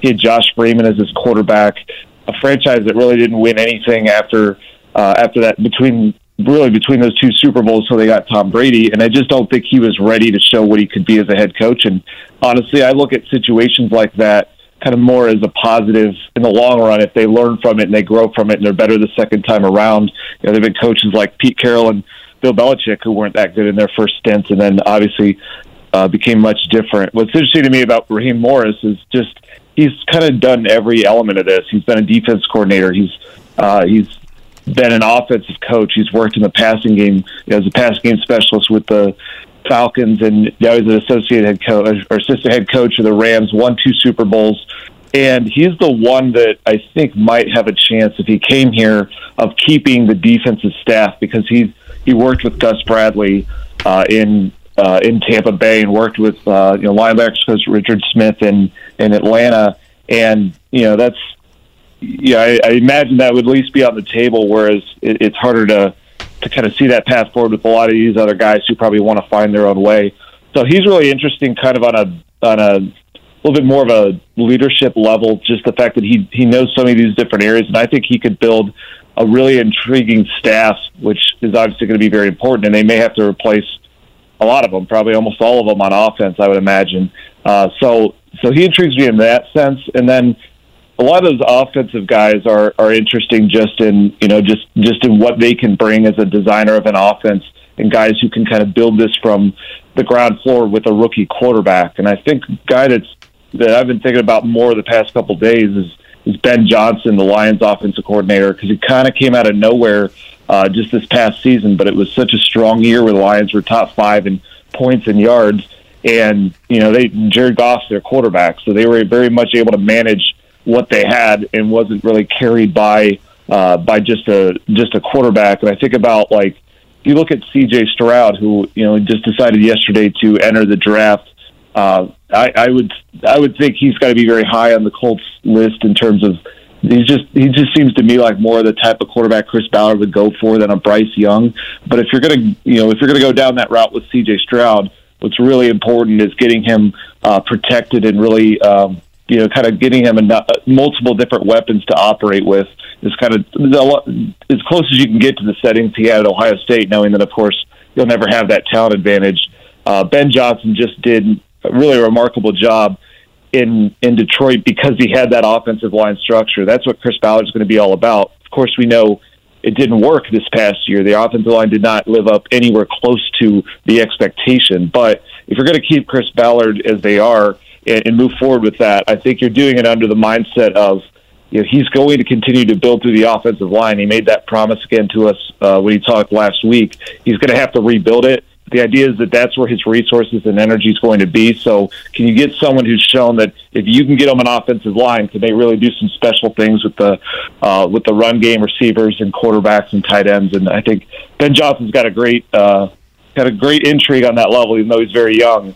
But it could be a decent fit. Nate Atkins is our guest. He's on the Payless Stickers Hotline. He's a Colts beat writer for the Indianapolis Star.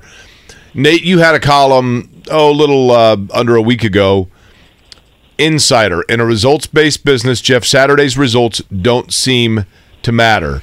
My question for you is this: is it possible that in the permanent head coaching search, assuming that Jeff Saturday is interviewed, that the parameters or the expectation or the requests from about him and what they want to see from him are different than what was placed before him as an interim coach? Yeah, I think everything here is for this season is they're just kind of seeing surprising things play out and then deciding what they feel about them. So obviously they came into the year with very high expectations, and when, especially for an offense, they really thought that they had it with Matt Ryan, adding that passing game element to Jonathan Taylor. When it didn't work, they reacted very strongly from the top down, from Jim Irsay down, first making the quarterback change to the head coaching change. And certainly there's been a shift in the expectations kind of constantly, because when Jeff Saturday first got here, Chris Ballard said, "We're not throwing in the towel." Jim Irsay talked about how he had to do this to keep the team from cascading toward a collapse. Jeff Saturday said, "I'm here to be judged on wins and losses. I'm all about W's and L's." And it's a very different conversation than they're having now that, they won the first game, but then they lost 7 in a row. And certainly some of the levels they fell to with a minus 87 point differential and biggest collapse in NFL history and all of that. They're kind of taking it now more into the context of, well, this was kind of crazy and unprecedented to bring a guy in from the outside give him someone else's staff, ask him to win over that staff when they're down a little bit in numbers, and fix an offense that was already broken and try to win that way. You can kind of see where they arrive at some of these conclusions. The process has been very confusing because, like I said, the tone keeps changing. If Saturday had gotten here and they had said, you know what, this year's broken, Jeff's here to just kind of learn on the job and audition within this framework of a team that really is in a bad spot, because that's what happens when you fire a coach. We would be looking a little bit differently, and the results, you could buy their thinking a little bit more. But the one of the things that stood out to me that night was, Jim Irsay said, it's not the night that they fired Frank Reich and brought Jeff in. He said, it's not just about the losing, it's how you lose. And he was really bothered by how uncompetitive they were in New England.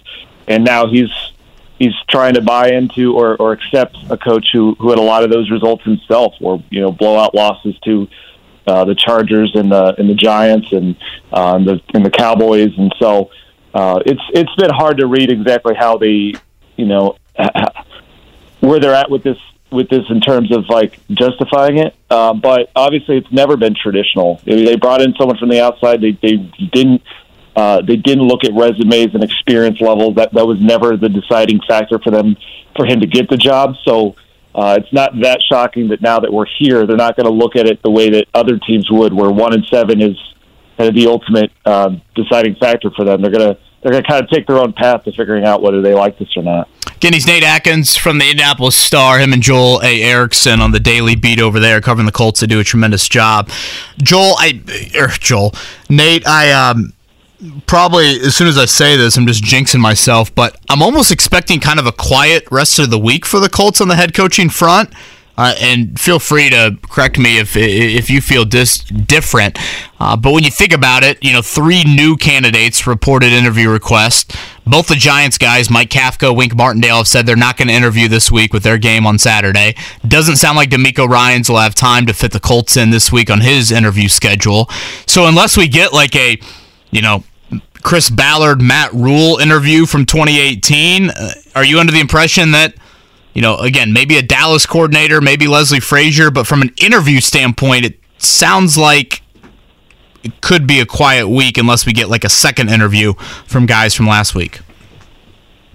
Yeah, I think this cold season has taught us that we can't ever be fully sure on anything that's going to happen or not happen. So with that caveat in mind, I do agree with you, though. I thought the only way that this would move super quickly was that if they had to get in some kind of bidding war for Jim Harbaugh, where they just felt like they had to move now, get their ducks in a row, and not let this play out.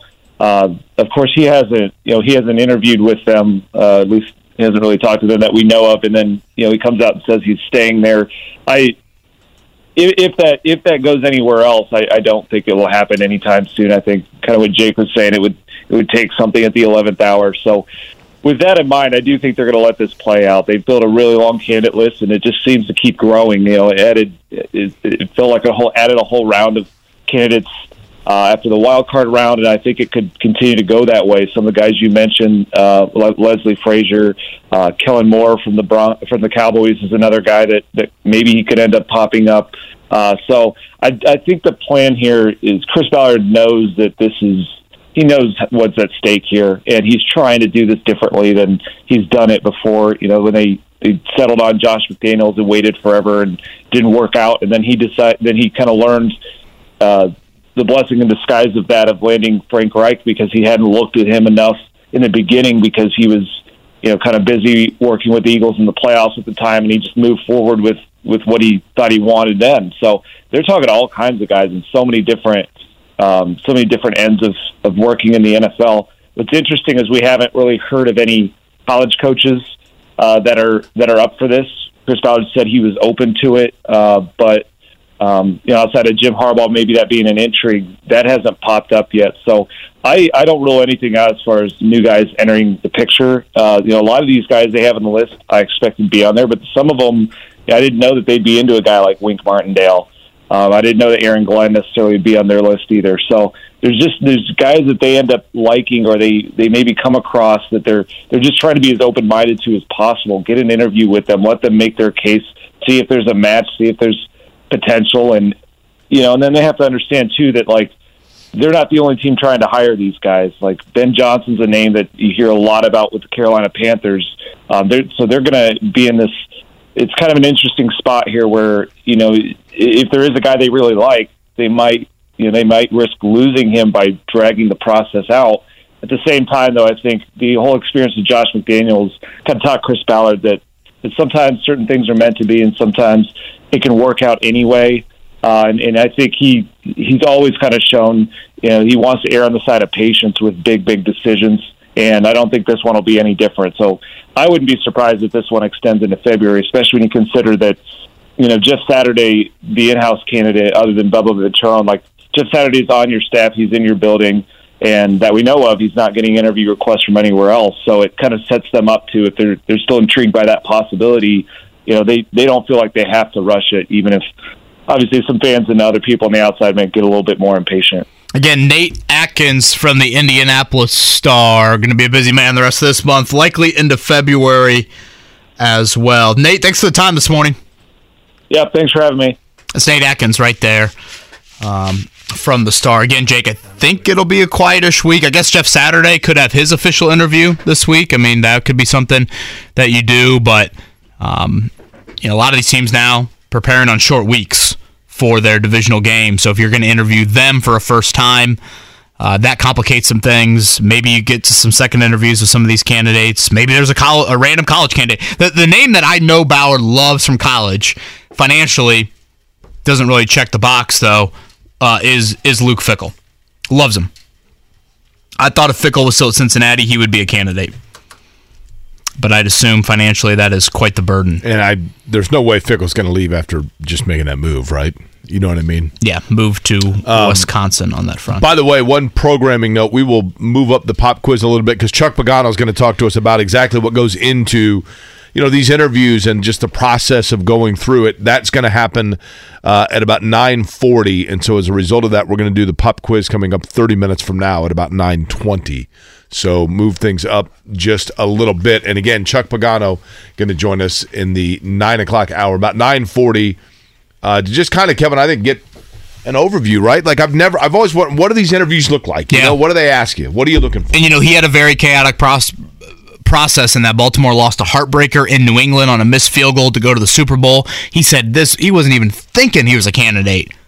Boom. Next thing you know, he's the head coach of the Colts and 72 hours. So we'll talk Chuck about that coming up in the 9 o'clock hour. The postseason in any sport, and in this case the NFL, and say, all right, that is an indicator of what wins in today's league. Who are the last ones standing? What are their traits? What are the common themes throughout those teams? And that's a big indicator of what's needed in today's NFL. Of the final 8, 7 of them have a head coach with an offensive background. Yep. You go back to last year, of the final 8, 6 of the 8 offensive background. Sean McDermott being the one outlier in both of those years with Buffalo, and then Mike Vrabel with Tennessee last season. Yeah. So I don't think that's a surprise to many, but if you look at the Colts' head coaching list so far, 10 candidates, 5 defensive background, 4 offense, 1 special teams. Does that hire need to come from the offense? And of the 8, 1, 2, correct, or pardon me for counting out loud here, 3, I believe 4 of them, so 50%. With your math knowledge, we're just seeing how the sausage is being made, and we don't always get to see that. I believe 4 of the 8, I'd have to look more specifically at resumes, but I believe this is correct. So half. This was their first head coaching opportunity. So the 4 with experience would be Mike McCarthy, Doug Peterson, Andy Reid, Mike McCarthy, Doug Peterson, Andy Reid. Who would be the 4th here? Did we think interim for Shanahan or McDermott at some point? Shanahan. Was he ever an interim? No, but wasn't Shanahan and... Raheem Morris was the interim, actually, in Atlanta. Wasn't Shanahan a head coach before... San Fran? I thought he came from was Washington and Atlanta. Was he not the head coach in Washington at one point? for a year. I might, or in Atlanta. I'm certain he was a head coach. You know, the Washington coach that I'm thinking of that's popping in my brain is Gruden, Jay Gruden. You're right. He was only okay. So San Francisco, 5, I guess, because so I was 5 first timers. Yeah, and so obviously, again, Mike McCarthy, Doug Peterson. The thought there was we need, you know, we really need to change the culture and get to that sort of coach. Andy Reid has been there forever. And but Mark was convinced that last night was Mike McCarthy's last game, right? If they would have lost, yeah, yeah. He was dancing in the locker room post game. He was. I did not see Brett Maher, the kicker, dancing in the locker room post game. No, he was probably out on Raymond James Stadium still practicing kicks. Yeah. Bad news outdoors for him next week again in San Francisco, if he indeed is the kicker, coming up next week. Chuck Pagano in the 9 o'clock hour. Life is so much more than a diagnosis. It's about sharing time with those you love, hanging with friends who lift you up, and experiencing all those moments that bring you joy. All hits, no skips. Learn more about Kisqali Ribocyclib 200 milligrams at kisqali.com and talk to your doctor to see if Kisqali is right for you. So long live singing to the oldies, jamming out to something new, and everything in between. Life is so much more than a diagnosis. It's about sharing time with those you love, hanging with friends who lift you up, and experiencing all those moments that bring you joy. All hits, no skips. Learn more about Kisqali Ribocyclib 200 milligrams at kisqali.com and talk to your doctor to see if Kisqali is right for you. So long live singing to the oldies, jamming out to something new, and everything in between. 9 o'clock. Chuck Pagano going to join us coming up 9:40. We'll do the pop quiz in about 20 minutes. Kevin, we haven't talked much about, and you know, I realize that they're kind of on a skid here. And last night or yesterday afternoon was left a little to be desired. T.J. McConnell was outstanding for a half for the Pacers, but this 4-game skid, I know it's not great for your son's college account and certainly the funding for our PBR party, but. How big a concern is it to you without Tyrese Haliburton, this 4-game skid? Yeah, it's of little concern to me, Jake, because I can remind myself where we were in October and November. Of there is a bigger picture here that, yes, this season has brought a lot of joy, and that's great, and I don't want to diminish how enjoyable it has been to watch this team, the wins, the growth, all of that. But this was not a season to where we would lose sleep at night if the Pacers got in as a 6 seed and lost 4-1 in the first round of the playoffs. And that's where the season was trending until Haliburton went down, or when he went down, I should say. You know, last week they were the 7 seed, I think, technically, when he got hurt. So, you know, I said this to open up the show, Jake, and it's kind of a weird feeling that, and again, it's a credit to the Pacers that they've created this. If you were in the mode of, I want to see the Pacers tank and have a lottery pick, yesterday's result would have checked a enjoyable, entertaining box for you of like, oh yeah, that was a fun game, high-scoring game, kind of back and forth, and they still lost. So they improved their draft standing. And again, I know that's kind of a loser mentality, and I get when they start the season at 23-19 and all this success, and it's the first 4-game losing streak of the year, that there's probably a mixed emotion from Pacers fans with that, but I think I can sit back and realize that if this season starts to tailspin, it's not the end of the world. You are still a major piece away from getting to the level that I think you should strive for. I think it's fascinating how the narrative has changed based on their early, you know, to your point. I mean, what were we saying the first 15 games of the year? I've said perfect loss, right? I mean, I had people in the organization literally say, "You really think we're going to win over 30 games?" Like that was not a thought in their building at all. I mean, they were 100% correct. They were not thinking that whatsoever. And again, it's a credit to them, Jake, for now creating this feeling inside of so many people of like, "Hey, what? The Pacers lost last night, and that's 4 in a row? Like, we're not used to that." So great work by, you know, Rick Carlisle for creating that. But to me, it's not the end of the world. Where I have bigger questions is now how they are going to react to this. You know, 3 weeks from Thursday is the trade deadline. if you continue to tailspin, and again, 3 more on the road this week, and you continue to lose these games, I think right now, if I'm looking at it, I want to say you're like 2 or 2.5 games up on falling totally out of the play-in right now. So you're still in a decent position to get into the play-in with, you know, a lot of basketball still to be played this season. But, you know, let's say you lose 7 of your next 10. And you continue down this path, and Halliburton's absence, you know, leads into the trade deadline and maybe even leads into the All-Star break. What does that do for Kevin Pritchard's thinking as a buyer-seller trade deadline? In no way, shape, or form do I think they should be a buyer, but I'll be very interested to see how they react to that. And, of course, if Miles Turner signs an extension between now and the trade deadline. I have gotten the impression that they are not looking to be overly aggressive. Now, that can change. Either way, buyer or seller? Buyer more than seller, but at what price? You know, I think the thing that they need, and I think Aaron Nesmith has alleviated this a little bit,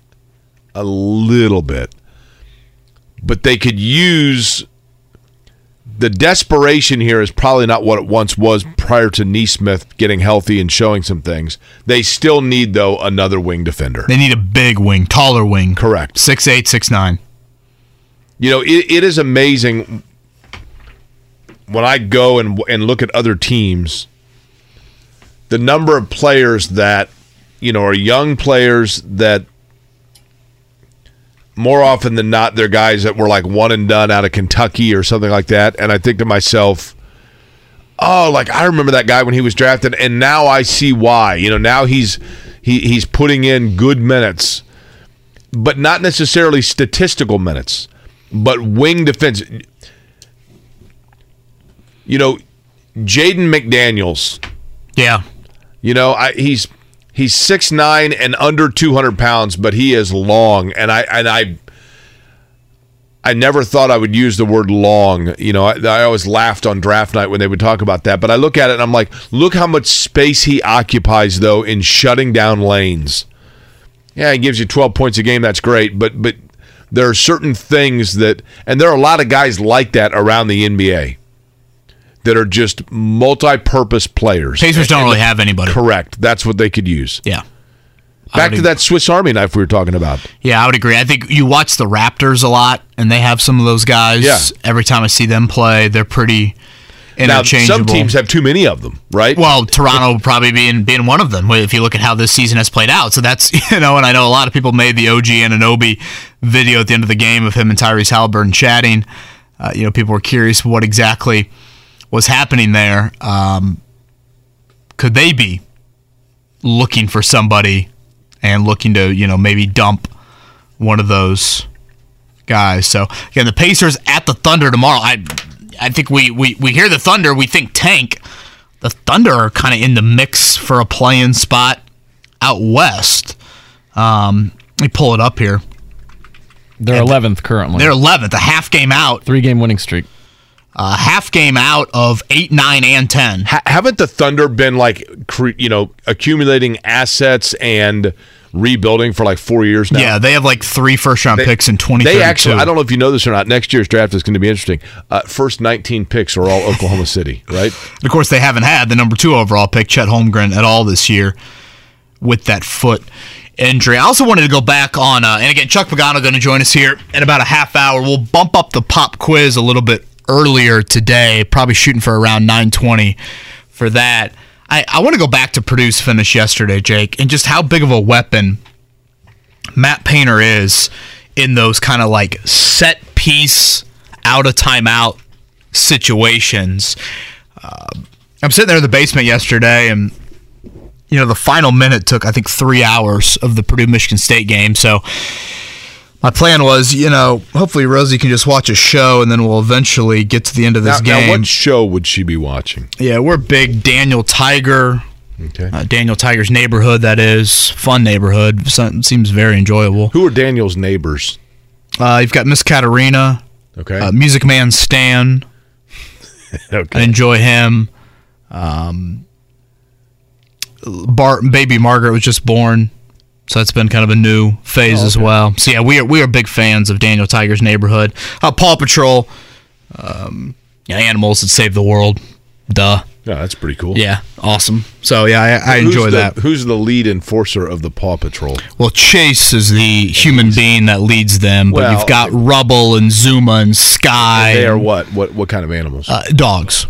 Yeah, canines here. I would like to think that that's the paw in Paw Patrol, right? Well, I get that, but if you had all the animals of the world, the hippo would have to be the one that's the enforcer, right? Who can stop a hippo? Well, not a lot of movement there to try and save the world. If you have to run and jump, the hippo's more of a stationary object. Au contraire. Hippos can run like the wind, buddy. Now, not great vertical, but they're like Vince Wilfork. They are incredibly deceptive in their athleticism. Vince Wilfork in the open field, not something that we thought a whole lot about there. Peppa Pig was also a favorite, but we've kind of moved on a little bit from Peppa. Nonetheless, we go downstairs. Rosie plays with her kitchen set, which has been a huge hit, thank the Lord. So I turned the Purdue game back on, and when you were watching the end of it, and 10 seconds to go in the game, they got to go the length of the floor, and their best option is a 7'4" big guy. That's difficult to get the guy a quality touch. When you think about 10 seconds length of floor, you think of a guard dribbling the whole way. Also, by the way, a guy that can run faster than you would anticipate. Well, that is a very good point. And I just thought the pass by Fletcher Loyer, I know I've harped on that a lot. So many times when you see high-level big guys, I think what kind of stymies them or makes them not as effective, the guards that have entry passes that just either are unwilling or don't throw a great pass. In Lawyer's case there, he whips one kind of over his shoulder right in the area to where Zach Edey can turn and make an immediate move and lay it in with a super high percentage shot at the rim. I was honestly just stunned by how effective Purdue was in that moment. And Loyer, a guy who made so many big shots for Purdue yesterday, that pass to me was just as important as Zach Edey's layup. But it goes back to, think about when Loyer hit a game winner. A perfect pass out of the post from Zach Edey. That's a great point. The precision in which they play is really impressive. I mean, if you watch Purdue in a half court set, their ball movement, their ability to make the extra pass is really impressive. And Edey's fluidity for his size is remarkable. I mean, all of it really is. If you're a fan of basketball, and I get it, I know that if you're a fan of Indiana or Illinois or Butler, you're not a Purdue fan. I get what rivalries mean, but if you are truly an appreciator of the game of basketball, you've got to be impressed by Purdue. Oh, without a doubt. And again, when they leave timeouts, Jake, I'm thinking to myself, there's a 95% chance they score in this possession. And it was interesting listening to Painter after the game describe, Tom Izzo took a timeout right after the make by Walker, who, boy, he had some big shots too from Michigan State.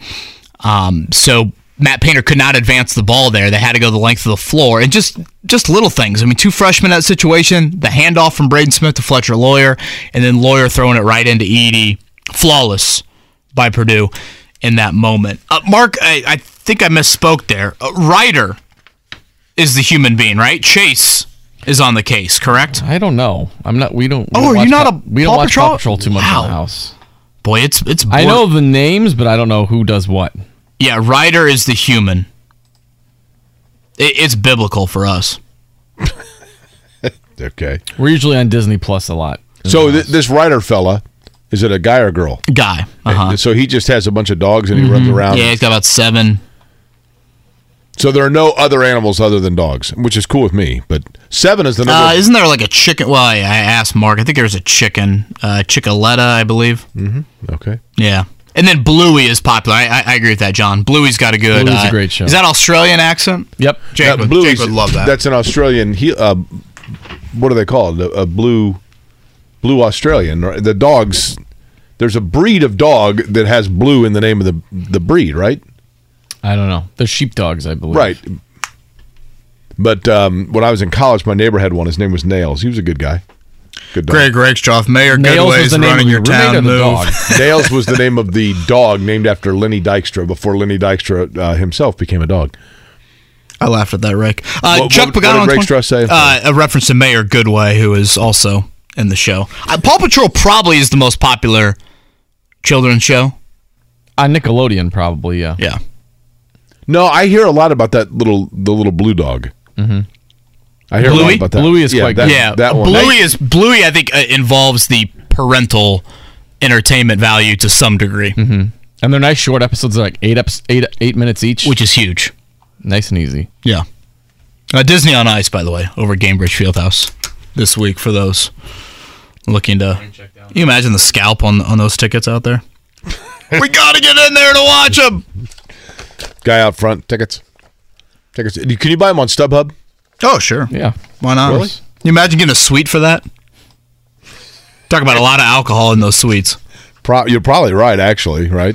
Chuck Pagano in 20. Pop quiz coming up in a few. Let's hit a quick morning checkdown. The Morning Checkdown, brought to you by Ball State Basketball. Get your tickets at ballstatesports.com on 93.5 and 107.5 The Fan. Speaking of Ball State Basketball, they're in action tonight, 7 o'clock tip. Up in Muncie, taking on Western Michigan. Cards coming in at 12-5. They are 7-0 at home, but Western Michigan, who's just 6-11, 2-2 in the conference, but they do have a 2-game win streak. Again, that's a 7 o'clock tip. Same time for Creighton and Butler at the Fieldhouse. Creighton 0-4 in true road games. Florida State and Notre Dame, 7 o'clock tonight. Notre Dame at 9-9. 7 o'clock, remember that? Okay, you guys, 7 o'clock sharp tonight. Mm-hmm. I'll be glued to perhaps one of those two that I'd mentioned, or Illinois, Chicago, and Valpo, also at 7 o'clock, Evansville, and Southern Illinois at 8 o'clock. What is Evansville, the city, called? Because that's the Battle of Evansville. Isn't the Pocket City? Excuse me? Evansville? The Pocket City, is that right? Yeah. I just call it the toe. I thought, it's kind of in the pocket of the state of Indiana. Before they came up with the 69 extension, which, by the way, that's where the Query Gas and Gulp is going to go. I'm going to sell literally fountain drinks, dip, combo, and clean bathrooms. That's it. I'm going to make $1 million. There are no gas stations yet on that. But before that, you had to go to Terre Haute and then down 41 to Evansville. It was like 4-hour drive. Brutal. And the worst part is when you were done, you were in Evansville. Speaking of Ball State, you said Michael Lewis is buying some beer for the students? 400. The first 400 students get free a coupon for a free refreshment, including beer, if I would assume you have to be of age. God, I need something to watch Notre Dame basketball tonight. You want me to bring over some PBR? Yeah, I'm going to need that. Preview of our PBR party? As we mentioned earlier, the Pacers lose, really a tale of two halves yesterday with the Bucks. You didn't have Tyrese Haliburton, of course. No Giannis Antetokounmpo. No Chris Middleton. It was a three-point shooting contest in Milwaukee. 19 threes for the Pacers, 23 for the Bucks. Indiana got outscored by 24 in the second half. Jake, it was fun to see T.J. McConnell. Career high, 29 points for him, 9 assists. The thing I love about T.J. McConnell, he always has such a knack for, find the hot hand. Well, then he realized after, one or two shots, oh, wow, I'm the hot hand. So all of a sudden, you're watching T.J. McConnell, take over and look like he's probably back in high school. 25 in the first half for him. So from an individual standpoint, he was certainly the highlight. Miles Turner, back from injury, 30-8 for him. How about LeBron last night with 48, by the way? He's going to score 48 when he is 48.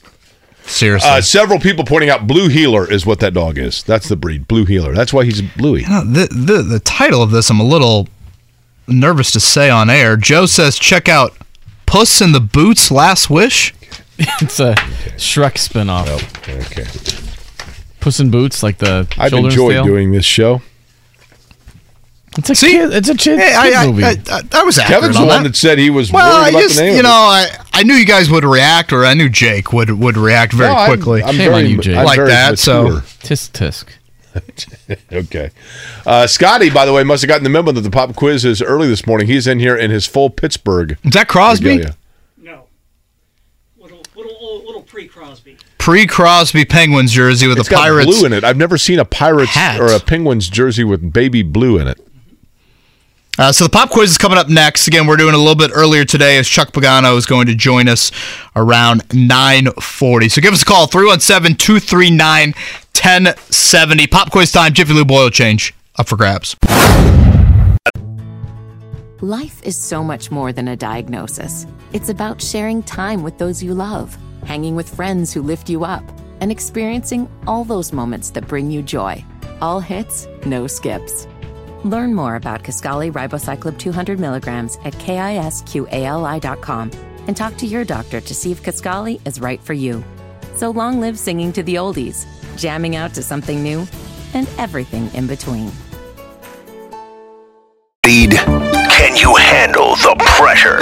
Sharpen your pencils. It's time for the Pop Quiz with Kevin and Query. Brought to you by Jiffy Lube, Indiana's favorite oil change since 1985. Pop Quiz looks tough, Scotty.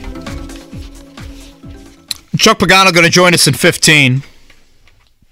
Yeah, I think it's tough. Yeah, this is tough. Might be some hints. Now, was this the pop quiz from yesterday and repurposed a little? 4/5. Okay. Apologies on that front. We had a busy show on Monday. Again, Chuck in about 15, so we're bumping up the pop quiz a few minutes today. Jake, at number 1 through 8. I'll go with number... Last night, that fella missed 4 extra points, so we'll go with 4. Ryan. God, thank the Lord he made the 5th. Yellow. Ryan, what's happening? How you doing, Jake? Ryan, right. Good morning. Good morning. How are you? Swell. I'm Kevin, by the way. I know you are, Kevin. I'm sorry. Ryan, you sound like a nice fella. You've called the program before, correct? Yes, sir. And what does the day consist of? It's 9:26. I'd like to know, Ryan, what time you woke up this morning? Oh, probably about the same time you did. I was up about 4:30. Oh, you think Jake's up at 4:30? Ryan, if you think Jake is up at that hour, man. Ryan, what were you doing up at 4:30? Well, my wife gets up, and we have kittens, and the kittens know it's time to be fed, so they come see Papa. I like that. Ryan, that was a joke, right, that you thought Jake was awake at 4:30? Well, somewhere in the vicinity of awakeness. 6:45 is usually exactly. When you roll out of bed. That's actually about 2 hours after I went to bed, Ryan, if you really want to know the truth. Ryan, my last question before we begin the pop quiz, and by the way, you sound like a fellow that would be fun to have at our PBR party if you want to come out and have a PBR when we'll let you know when that happens. If you could pick any one team to win their next sports championship, what team would you choose? Not who you're predicting. You have the ability through a genie to see somebody win a title. What team would you most want to see win? Purdue basketball. Okay. Ooh. How about that one yesterday? Oh, it was good. Edey is a monster, man. It reminds me of Shaq back in the day. Gosh, I mean the numbers he puts up. And again, he's playing 36 minutes a night, not fouling anybody. I know, to do that in the Big Ten is hard. Yeah.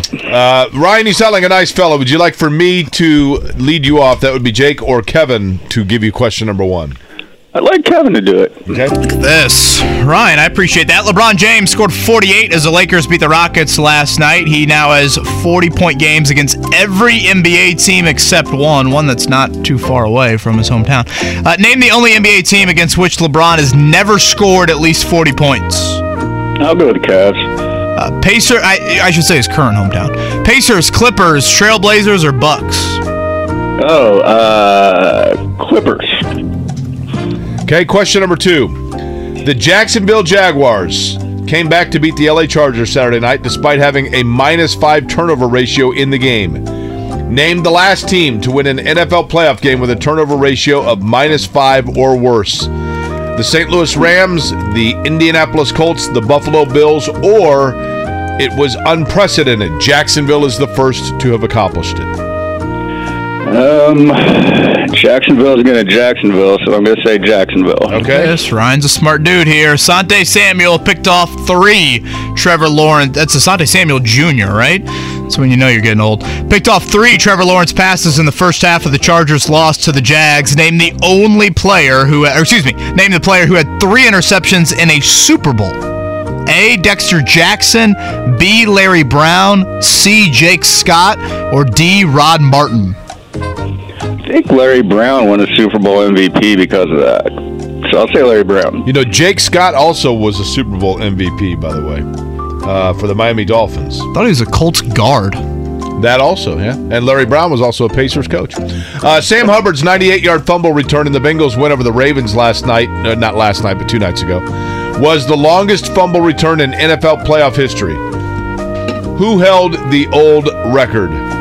Leon Lett, Wilbur Marshall, Andy Russell, or Mike Curtis? I will tell you, this guy's last name is the same as the first name of an NFL quarterback who had a bad year. Leon Lett, Wilbur Marshall, Andy Russell, or Mike Curtis? I'm going to go with Andy Russell. Okay. All right, Ryan, to round it out, Daniel Jones became just... By the way, Ryan, I think I've asked you this before. Your favorite Purdue basketball player of all time? Big Dog Robinson. Hard to argue. And number 2 on the list? Biggie. Caleb Swanigan. Ooh, I like it. I like it. All right, to round it out, Daniel Jones became just the 3rd quarterback in NFL playoff history to throw for 300 yards and rush for 75 in the same game. Name one of the other 2 players to do it. One was left-handed. Steve Young. Ryan, where do you live exactly in Indiana? Do you live in Indianapolis? I'm in a weird spot. I'm right on the border, so I'm right in Marion County, Hamilton County. Okay. But, yeah. Did you go to Purdue? Yeah, for a couple years. Okay, Ryan, your level of excitement at Jeff Saturday got the head coaching job. On a 1 to 10 scale, 1 would be the excitement Jake would have waking up at 4:30 a.m. 10 would be you if Purdue won a national title. Where would that be if Jeff Saturday got hired? If he got hired, yes. I don't think I could control my disappointment if that happened. So can we go negative? Okay, negative on that list. Okay, got it. Noted. Here we go. By the way, Ryan, as a noted Indiana fan growing up, can you guess who my favorite Purdue player was when I was a kid? The one guy that played for Purdue that, despite my IU fandom, I really liked as a player and appreciated and respected. Can you guess who that was? I would say John Wooden. Well, I'm not that old now. I mean, come on. Good guess, though. Troy Lewis, by the way, was the correct answer. Okay, here we go. Question number 1. The L.A. Clippers was indeed the correct answer. Correcto. Question 2. Ryan, this game's popping into my head. You remember when Kansas and Purdue playing the national title? Like Hummel had like the bulky knee. That was one of my favorite Purdue games. I know Purdue lost that game, but that was kind of a fun Purdue team that I don't think was crazy talented, but should have beat Kansas. Man, those Hummel teams, we should have won a couple. So hey. Shut these IU guys up about their banners. The best Kansas-Purdue moment was when Glenn Robinson dunked on Ostertag, and Ostertag gave him 5. Was that was that in Tennessee? That was in Knoxville. Yeah, that's correct. All right, number 2, yes, the Jags. That is correct. First team to win a playoff game, -5 in the turnover margin. Andy Russell and Steve Young were correct for 4 and 5. Where Ryan got tripped up was question number 3, and that was a great guess of Larry Brown, who then went after winning the Super Bowl MVP for the Cowboys, went to the Raiders, was a complete bust. Rod Martin, though, was the correct answer for question number 3. Thanks, Ryan. Ryan, give the kittens a pat for us. Pop quiz. You don't get to come back tomorrow. You don't even get a lousy copy of our home game. You're a complete loser. Possession into the end zone for us. Ryan doesn't sound like a fan if Jeff Saturday gets the job. No. His level of disappointment would be great, he said. The head coach to be named, coming up here likely in a few weeks, will be 2 coaches removed from our next guest, and that will be Chuck Pagano going to join us to round out the show here on this Tuesday morning. Life is so much more than a diagnosis. It's about sharing time with those you love, hanging with friends who lift you up, and experiencing all those moments that bring you joy. All hits, no skips. Learn more about Kisqali Ribocyclib 200 milligrams at KISQALI.com and talk to your doctor to see if Kisqali is right for you. So long live singing to the oldies, jamming out to something new, and everything in between. It is a beautiful Tuesday here in Indy. Scotty is wearing a Pirates hat, which led to a discussion of best arms in Major League Baseball history, and we some of these guys don't have the best arms probably all time, but it led to the discussion of some guys that played for the Pirates. They had some darn good cannons in the outfield. Clemente is probably the cream of the crop, but I saw the other day a list. Somebody had a list on social media, one of these baseball sites, and it said below are the common thought 20 best arms in MLB history. Ichiro. Which are your favorite? And it didn't have Dave Parker listed. And I'm like, well, this list is immediately invalidated, right? I mean, I always thought Ichiro had a cannon, which I love because he's not built like Dave Parker or what you think of as a corner outfielder. Man, I love Dave Parker, though. I mean, when he was a Red, he had his personal demons that probably held him back from being a true Hall of Fame level player. But when he was out in right field, man, I mean, he had an absolute rocket for an arm. Chuck Pagano going to join us in a few.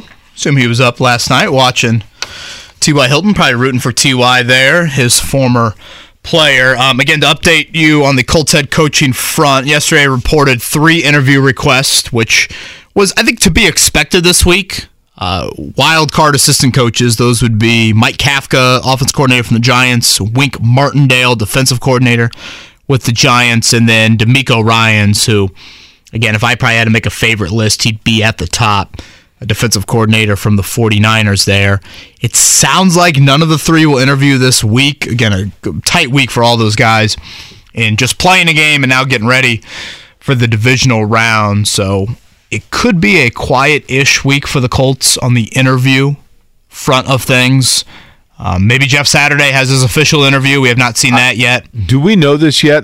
Does Jeff Saturday get interviewed, or are we just under the assumption? Is it possible that that's just kind of an understood that he wants the job, and could he have done, his exit interview at the end of the season, could that have served as his coaching interview? No, I think he has an official one. Again, the Colts have announced all 7 of their interviews so far, so from an official standpoint, I think Jeff Saturday will still have his. We really haven't, all 10 candidates were current coordinators in the NFL. We have not had kind of that wow candidate yet I didn't think about it. I didn't think of him as any sort of candidate. We had one in 2018. That would have been Matt Rhule when he was still early in his Baylor career. So I'm curious if we get that. I'm also curious. I'm going to shut the blinds. From a standpoint of an offensive coordinator or defensive coordinator that becomes a head coach, is it hard to wean yourself off of paying too much attention to one side of the ball versus the other, which is one of the things that we can ask our next guest about. Of course, you know him as the former Colts head coach. You can also see him on Wish Television over the course of the year providing his analysis. He joins us now on the Payless Liquors Hotline with a return visit to the program. Chuck Pagano joins us in what is an early morning for him, so we certainly appreciate that. Coach, how are you?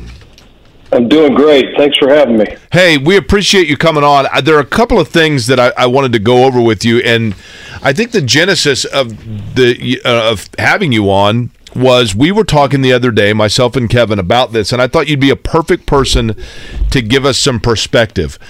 As the Colts are going through and doing these coaching interviews, I became curious of this, and that is exactly what a job interview looks like.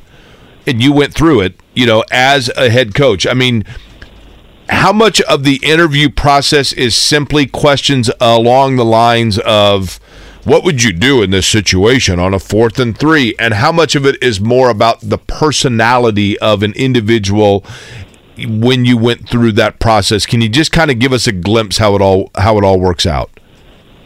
Yeah, sure. I think what people are doing now may be a little bit different than my situation. Mine was so late. We had just played in the AFC Championship, lost to, the Patriots, and then went in. But I think now this first initial round is kind of a get to know type of deal, where just what's this guy's personality, what's in his DNA, maybe share, the organization share their vision a little bit and what they're looking for, and then mostly, get some background on the individual, some personal stuff, what his philosophy is, how he sees a team being, made up, some of those things. So I think it's more of, a lot of get-to-know stuff. Some teams may go a little bit more in-depth on this initial one, but I think what you're trying to do is, like when you look at the Colts, they've obviously cast, to use a cliche, right, cast a wide net and had a bunch of people in this first week. Most of it, per the rules, is virtual. So they're just trying to maybe eliminate, some of those names, get some guys on, and maybe it's just not a fit. But I think it's mostly, is this guy, the leader of men that we heard this guy was? What kind of feel do we have? What's his personality like? Does it look like it'll be a fit, with our general manager? Does it look like these two can work side by side in a collaborative effort to make this thing work? And then maybe down the road, guys, it's you get into more of the philosophical stuff of, how do you see the roster being built? Where do you see our team? Can you give us an evaluation of our team, offense, defense, the specialists that you have on the team currently? Where do you see the holes in this team? Offense, defense, special team. What's the identity of this team going to? What's it going to look like? What's it going to feel like? Can you kind of paint us a picture as far as that goes? So I think those things you probably get a little bit more in depth. The analytics, as you guys know, play a huge role now, with some more than others, so to speak. So they might dive into, where are you with analytics, the job that you're at, how did that look like in your building? How many people were there? How much do you rely on that? How much do you depend on that? Are you going to call plays? Because a big deal with a lot of these guys now, especially the offensive guys, the young offensive quarterback guy, quarterback whisperer, so to speak, they want to call the plays, and then how you're going to manage the game. What's that going to look like? We saw the situation in Denver this year with Nathaniel Hackett and having to go out and hire a Jerry Rosberg 2 weeks into the season to help him with game management. So I think those are some of the things that are obviously going to be discussed. I can't recall, Coach, and I apologize for this. I was trying to think back on this. When you were hired as the head coach of the Colts and Ryan Grigson was hired as the general manager, it was within like a 3-week period between the two. So my assumption was that your hire was by Jim Irsay and not necessarily by Ryan Grigson. But the reason I ask that is because we know that Chris Ballard will make a recommendation, but by his own admission, it is Jim Irsay that will be making the hire.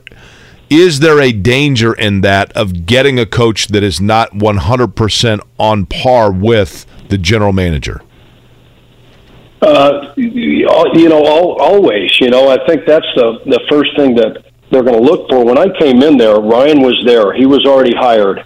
Ryan, I think, probably with Jim's blessing, Ryan gave me that opportunity. And for that, I'm forever grateful. I think that was Ryan's. They had. I think I don't know what number that I was on that list, but I know I was almost dead last as far as guys coming in, just because of the time. Like I mentioned earlier, when that thing went down after the AFC Championship game, it wasn't 2 days later that I was in the building at West 56 visiting.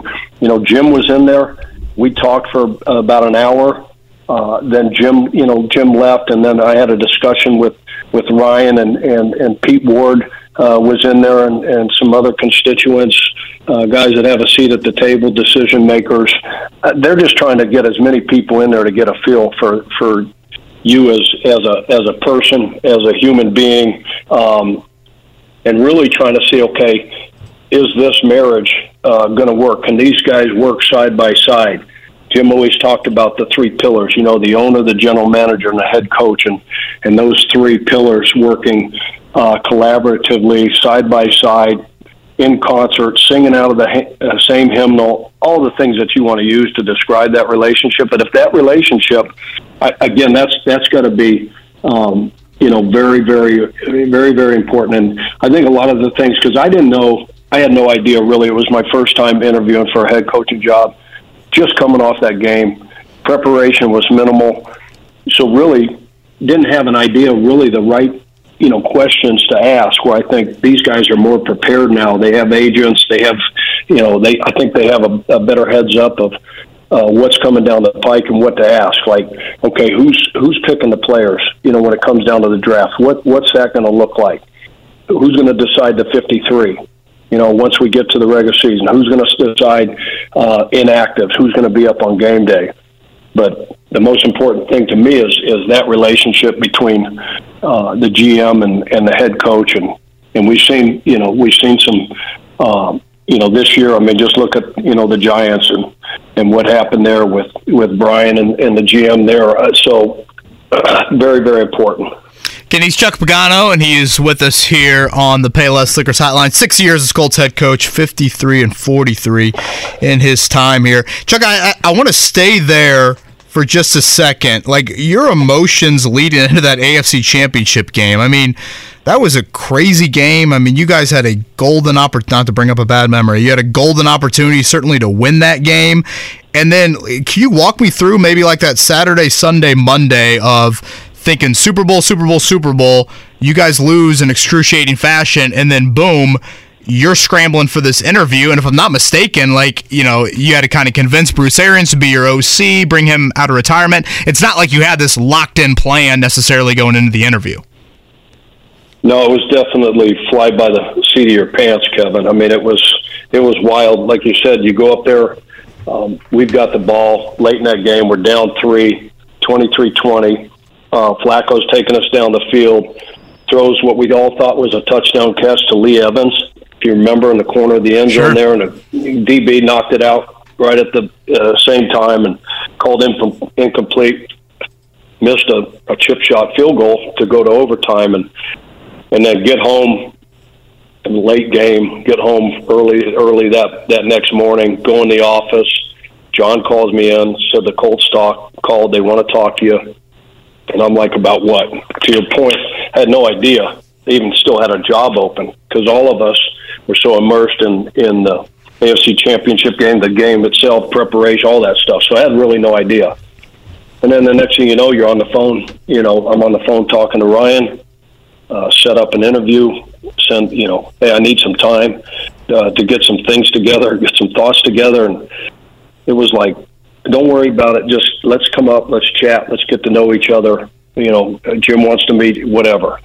So, you know, send the plane down, get on the plane. Next thing you know, I'm in the building, and then the rest is history. I mean, it was wild. Do coaches go through? Chuck Pagano's our guest on the Payless Liquors Hotline. Are there coaches that go through the process? Kind of to avoid, I'm not going to say avoid that situation, Coach, but to be prepared for it for the future. So in other words, is it possible there are coaches that the Colts are going to talk to that are just kind of familiarizing themselves with the process for the future, but not necessarily ready to make the move right now? You know, that's a great question. Maybe so. Because I think it's more, you know, both sides getting to know each other and see if that's the fit for them, and see what the situation is like. Again, there's only 32 of them, right? And so all these guys, if given the opportunity, I find it really hard to believe unless they just walk into something and just have this bad feeling that this is not going to work, this is not for me, the situation isn't right, the circumstances aren't right, the roster's not right, you only get one shot at this. Yeah, I know that I can jump on this now, but as we're seeing, you're not given a lot of time anymore. There's not a whole lot of patience when it comes to these jobs, and the owners, you know, everybody's, you know, wants to win and wants to win now. It's kind of the Burger King mindset. You know, I want it my way, and I want it now. And if that doesn't happen, we're seeing, unfortunately, you know, more one and dones than we've ever seen. And you guys know better than anybody that it takes time, especially depending on where you're at as a football team, where your roster's at. Do you have a quarterback in place that can lead your team to a division championship? We all know winning your division is the easiest way to get in the tournament, and then anything can happen from there. So I think there's a feeling out process, but I think also, given the fact, like we talked about, there's only 32 of these jobs, and I you know, it'd be hard. I'd be hard pressed to think that if, you know, that thing was offered, you know, I didn't want to leave. I just got, you know, my dream job in Baltimore as the defensive coordinator there. We had a great team. We had a great team coming back. Shoot, they won the Super Bowl. We played them, obviously, in the wild card round, lost. They went on to win a Super Bowl. So I knew what we had there. But Tina was like, I can't even repeat what she told me.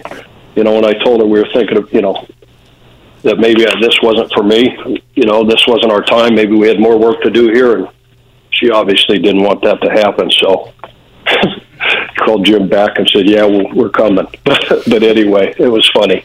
Was it hard, Coach? And I get it, right? I mean, listen, like, are you crazy, Chuck? Like, here's an opportunity, right? So you take it. Is it hard when you were a coordinator and you had a coordinator mindset, and then all of a sudden now you're in charge of all sides of the football and special teams and everything else? Was it hard to wean yourself off of prioritizing that one side of the ball and realizing that you now are in charge of multiple facets? Yeah, so Kevin mentioned it, I think, earlier about Bruce Arians and putting the staff together and not having, you know, any idea of what that was going to look like from a staff standpoint. So I was very, very fortunate. You know, once accepted that job and the dust settled, you get done with all the press conferences and interviews and those kind of things, and you start to go to work on putting your staff together. And I was, again, very fortunate that Bruce was on the street. He was in the middle of what he thought maybe was retirement, driving back and forth with truckloads of stuff to Georgia, to his place down there, him and Chris. Got him on the phone and was fortunate enough to get him in there and offer a job, and he accepted. So that side I didn't have to worry about, being a defensive-minded coach and spending my whole coaching career as an assistant on that side of the ball. And so then, you know, get a guy, Greg Minuski, somebody that, you know, I was very familiar with, my brother had worked with, same philosophy, same kind of system that I was coming from the Ravens. So that kind of mirrored up there, and I didn't want to, with all the responsibilities, and then you never know what that entails until you actually sit in that chair. I remember sitting there as soon as everything was done. I'm sitting in Coach Caldwell's old office, and I'm going through all the drawers looking for the head coaching manual that he hopefully left behind. Like presidents, you know, they leave a little letter for you. Yeah. Got to be in here somewhere. Yeah, that's right. What's next? What do we do next? What do we just get ourselves into? And it's just mind-boggling, the things that come across your desk that have like zero to do with X's and O's. So I was again very fortunate to get Bruce. To lead that side of the football, and obviously a rookie quarterback and Andrew coming in, and his success in that regard with that position in the offensive side, and then getting Minuski, and then everything else fell into place. But yeah, there's so much to it that, you know, it's my belief that whoever you get, I mean, guys don't want to give up the play calling stuff, but they're going to figure out that there's so much there to handle, let alone just game day handling. And Lord knows I made my fair share of mistakes, and that's a work in progress. But just managing those 60 minutes of football without having to try to call one side of the ball or the other. Chuck, I know your relationship, and again, Chuck Pagano's with us here on the Paleo Sickers Hotline. I know your relationship with Jim Irsay means a whole lot off the field, and obviously is something that we still see play out today. We had you on before your gala back in the fall. You know, a big question I think that people have about this head coach opening is they felt like Jim Irsay meddled in some pretty serious decision-making moments for this franchise over the last 12 months. When you were here for 6 years, did you ever get the feeling or sense or see that Jim Irsay was meddling or not allowing Ryan and you to do the jobs you were hired to do? Never. I mean, we had discussions. Look, Jim's been around this his entire life, so he knows what it's supposed to look like. He knows how it's supposed to be set up. So those experiences and that wisdom, again, there was tons and tons of conversations about everything involving the team and really what gave us the best chance to win and what was best for the organization. But not one time did he ever tell me or Ryan, this is what we're going to do, this is what you have to do. He just set the expectations and then said, okay, these are the expectations, and let us do our job. And so it's a bottom-line business, as we all know. And when you win and you have success, you get to stick around. And when you don't, they move on. So, again, Jim is very, very passionate. We know that. He hates losing more than he loves winning. We all know that. And so he's going to share with whoever what his vision is, what his expectations are, but then he's going to allow you to do your job. And then it's up to you. It's up to the general manager, the staff that you put together, making that whole thing work. Final 45 seconds, Coach, and I know you have relationships, presumably, probably with a lot of these guys. Just in your heart, or just deep down, the guy that you think ultimately the Colts are going to zero in on is who? That's a great question, and one that I wish I had an answer for, but conventional wisdom would say, I mean, we all know, obviously, how much Jim loves Jeff, and, so obviously, I would say that just knowing that relationship, that Jeff probably is the front runner right now, but there's so many quality candidates. You think about Bieniemy and the success that he's had, that Evro, the DC. I'm just looking at the names that they've already talked to: Aaron Glenn, Ben John, the offensive guys. Bieniemy, Johnson, Steichen, Kafka now with the Giants. The job that he's done there, Brian Daboll, and Danny Dimes. When they pick it, Coach, we're going to have you back on when they pick it. How's that? Right to give you breakdowns. Yeah. Does that work? Yeah, you guys are going to love Wink Martindale's interview too. Hopefully, you get in front of him. I get a little BA vibes from old Wink. No question about it. he'd be wonderful, but they got a bunch of great ones to talk to, and they'll pick the right guy. Coach, can't thank you enough. We'll have to have you on again, and good luck with the golf game. Yeah, appreciate it, guys. Thank you. That's a great Chuck Pagano right there.